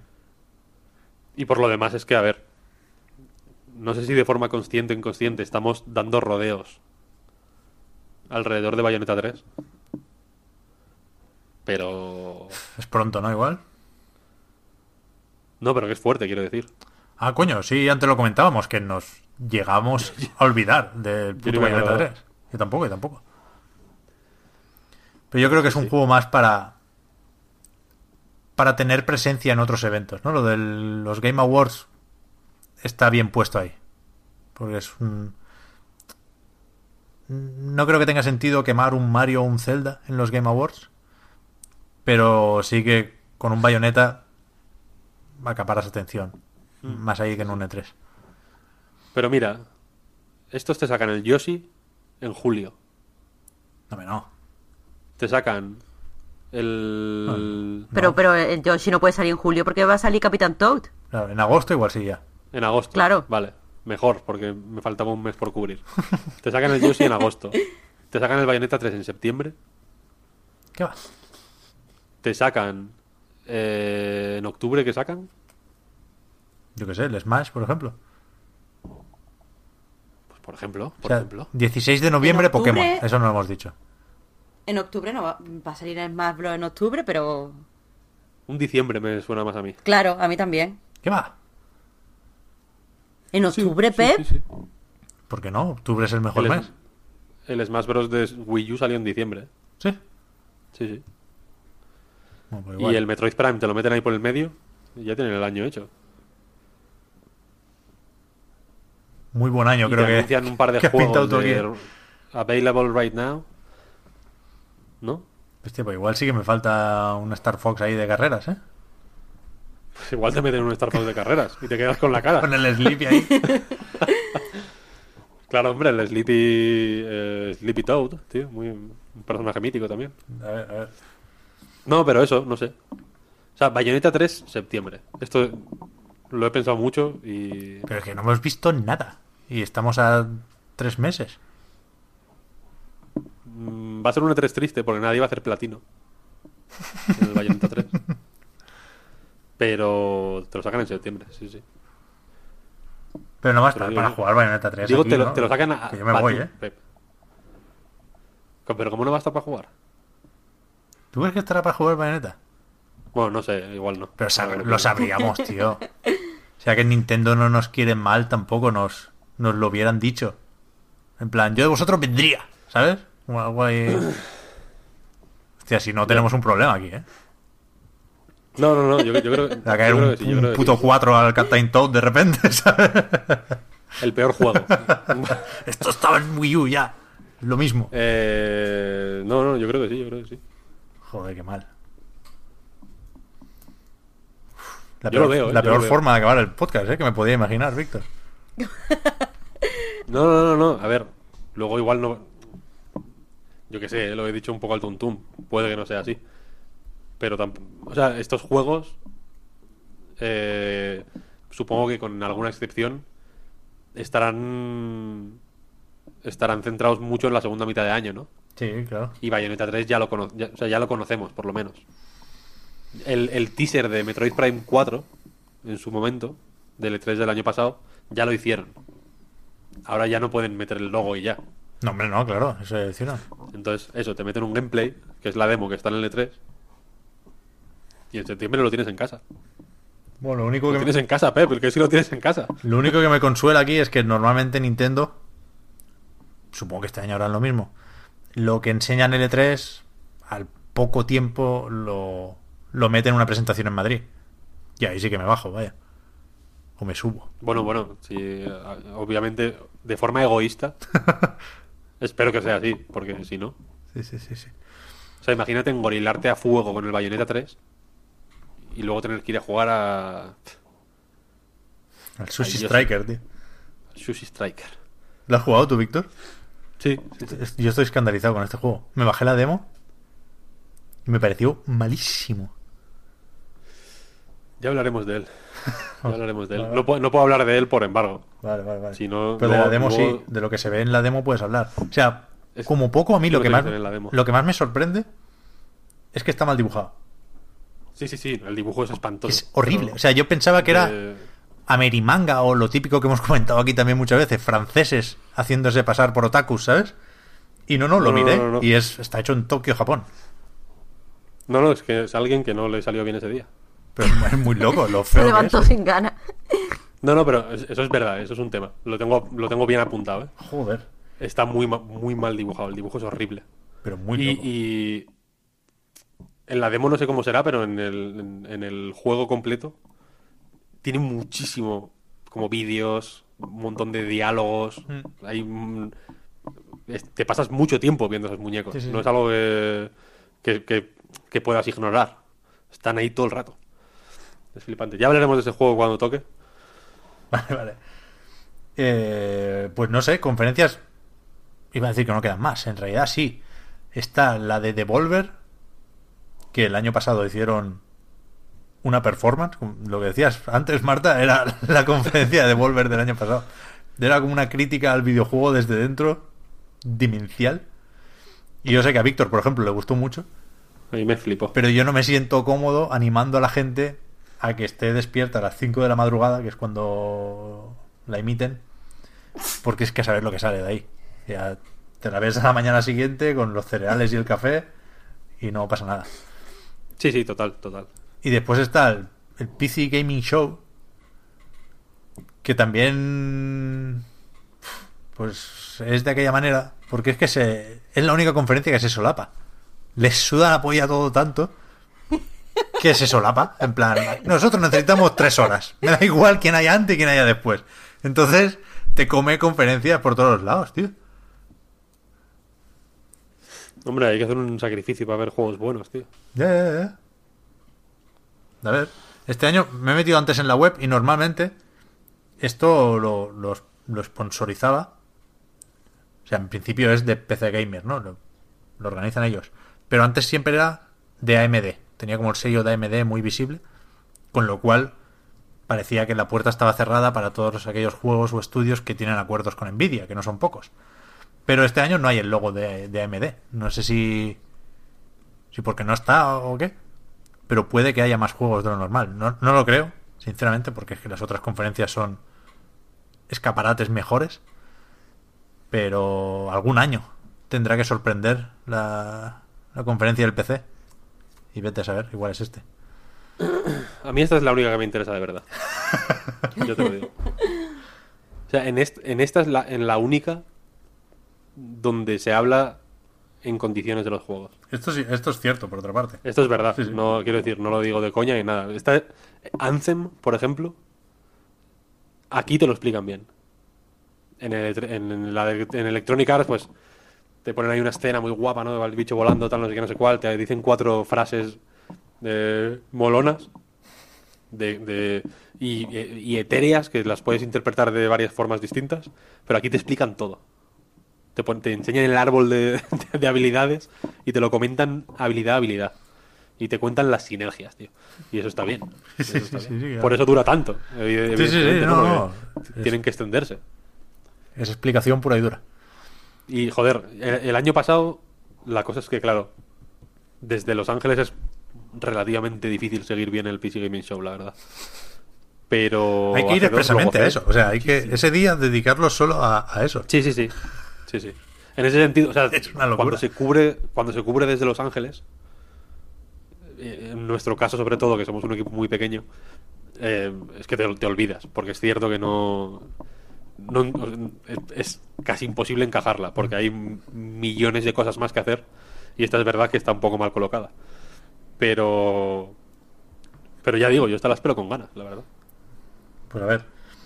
Sobre eso va, sobre las ganas. Para terminar, os pediría una una valoración general, ¿no? Eso como cómo se respira el ambiente del E3 en vuestras casas y un juego anunciado o no que queréis que sea vuestro juego del E3. Mm, Vale. Yo creo que, eh, que va a ser aburridilla la E3 este año, porque es que no creo que me vaya a sorprender nada, no creo que me vaya a quedar... No sé, que vaya a encontrar realmente algo que no he esperado o que no he imaginado que vaya a estar. Y respecto al juego del E3, es que voy a ser súper tópica, pero es Death Stranding. Es que para eso vemos el E3. Así que voy a, a lo súper típico. Está bien, está bien, está bien. Mm. Yo este año no sé muy bien qué decir, la verdad. Otros años lo tengo más claro. Este... hmm. O sea, si tiro de corazón, de forma egoísta, lo que más me interesa es Bayonetta 3. Que igual ni está. Que igual ni está, Recordemos. Pero no sé, le tengo como un poco de ganas a, a todo, la verdad. Creo que igual no. Igual no hay. algo que espere con un montón de ganas. Pero este año sí que le tengo ganas por diversos motivos a cada conferencia. Hmm. Y eso está bien. De cada una me espero como una, como una cosa distinta, ¿no? Y en- entonces, no sé, y tengo curiosidad, por ejemplo, de... Tengo mucha curiosidad por ver qué hace Microsoft, ¿no? Con esas supuestas dos horas, a ver cómo las llena, ¿no? Que son dos horazas. Mm. Eh, tengo curiosidad por ver qué hace Bethesda y cómo justifica el paso de los juegos para un jugador son la bomba y vamos a salvarlos a dedicar un pellizco grande, entiendo, a, a un Fallout online, supuestamente. Eh, tengo esperanzas de que Yoko Taro salga en la de Square Enix también, aparte de lo que ya tienen. Ubisoft es, es incontestable, claro. Es- tengo ganas de ver qué hace Sony con poquitos juegos. O, o concentrando la atención en muy poquitos juegos de una forma tan explícita, ¿no? Porque evidentemente siempre se concentra la atención en X juegos, pero pero ahora lo han dicho como muy de frente, ¿no? Mm. Y me, resulta sorprendente. Quiero ver qué tienen pensado ahí. Y y ya y de Nintendo ya, ya digo, el, con el Bayonetta 3 a mí me, me vale. Y en caso de que Bayonetta 3 no esté, que ya me has metido esa puta idea en la cabeza, tío, me cago en la leche, estoy ya preocupado. Eh, el Smash Bros también me llama muchísimo la atención. Ya ves, ¿eh? Así que como que en general, aunque aunque parezca un E3 como templado o, o, o, en fin, o sin sin mucho espacio para la sorpresa o bla bla bla, no sé, a mí me da buenas vibras, quiero decir. Yo soy un poco más optimista de lo que algunos podréis estar pensando. Porque es que el, el año pasado lo recuerdo como un E3 muy flojo. Quizá el peor que yo recuerdo haber cubierto. Y este, aunque el pre-E3 es similar, en el sentido de que se va filtrando todo, que sabemos qué esperar de muchas conferencias. Yo creo que, que si te pones a hacer una lista, te salen muchos más nombres interesantes este año. O sea, en Ubisoft creo que hay una, una diferencia entre tener The Division 2 y no tenerlo. Square Enix creo que es una diferencia importante el que tenga presencia destacada o no. En Sony, pues, joder, es que esos cuatro caen por su propio peso. Y, y creo que, aunque las formas y los ritmos y los ánimos serán parecidos y de forma más o menos consciente estarán marcados por pues igual en el año que viene ya toca enseñar la Play 5. Creo que eso va a sobrevolar el E3, pero y al final eso es lo importante. Habrá muchos juegos buenos este año Y, y estarán más cerca, claro, que el año pasado, ¿no? Creo que que se dibujará eh, durante el E3. Creo que vamos a estar un poco aburridotes, pero sin darnos cuenta se habrá dibujado un calendario muy, muy, muy interesante para lo que queda de 2018 y para 2019. Creo que, que va a ser un fin de ciclo, como decía el Codera, muy animado. Con, con muchos estudios sacando punta a estas máquinas. Sí, sí, tiene toda la pinta. Así que guay. Nos vamos ya esta semana sin, sin preguntitas, porque el pre-3 es, es lo que tiene, que nos, nos absorbe. Hay preguntitas, pero están todas cubiertas. ¿Sí? Son, bueno, son preguntitas del E3, claro. Sí, sí, sí, sí. sí. Así que no sé cuándo nos veremos, gente, porque la semana que viene no tendría ningún sentido grabar el viernes para publicarlo el lunes, porque hablaríamos sin saber nada todavía de las conferencias y nos escucharíais cuando ya se supiera todo, lo cual sería un desastre absoluto. Así que no sé muy bien qué haremos. Si grabamos antes, si nos esperamos y saltamos ya al podcast post T3, ya os, ya os iremos contando en Twitter, pero desde luego durante el fin de las conferencias las tendréis en a night y de ahí irán saliendo todas las noticias bien ordenaditas con todos los trailers para repasarlo, como decía, con el café a la mañana siguiente si no podéis quedaros por la noche. Pero como siempre, yo os tengo que recomendar que os quedéis por la noche porque esto es, divertido, hombre. Nos sentimos jóvenes otra vez durante un rato. Yo por lo menos, vaya. En realidad tengo unas ganas. Me la leche. Así que nada, recordatorio, eso sí, que el podcast Reload como a nightgames.com son proyectos que se mantienen gracias a vuestras generosas aportaciones en patreon.com barra a night reload y que pues prórroga sí que hay un ratito ahora.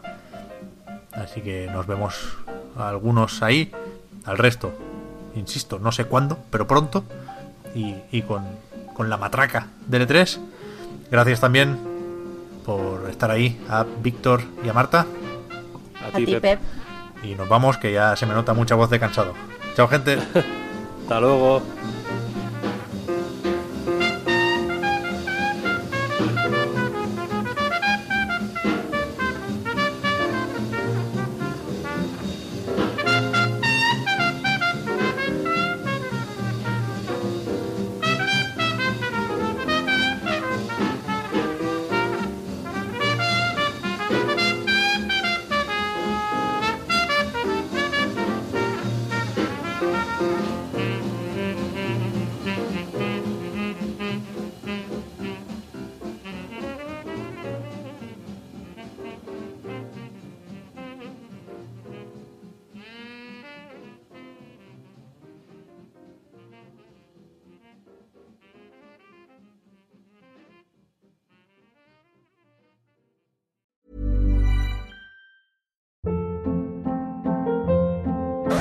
Hold up. What was that? Boring. No flavor. That was as bad as those leftovers you ate all week. Kiki Palmer here, and it's time to say hello to something fresh and guilt-free. Hello Fresh. Jazz up dinner with pecan-crusted chicken or garlic butter shrimp scampi. Now that's music to my mouth. Hello Fresh. Let's get this dinner party started. Discover all the delicious possibilities at hellofresh.com.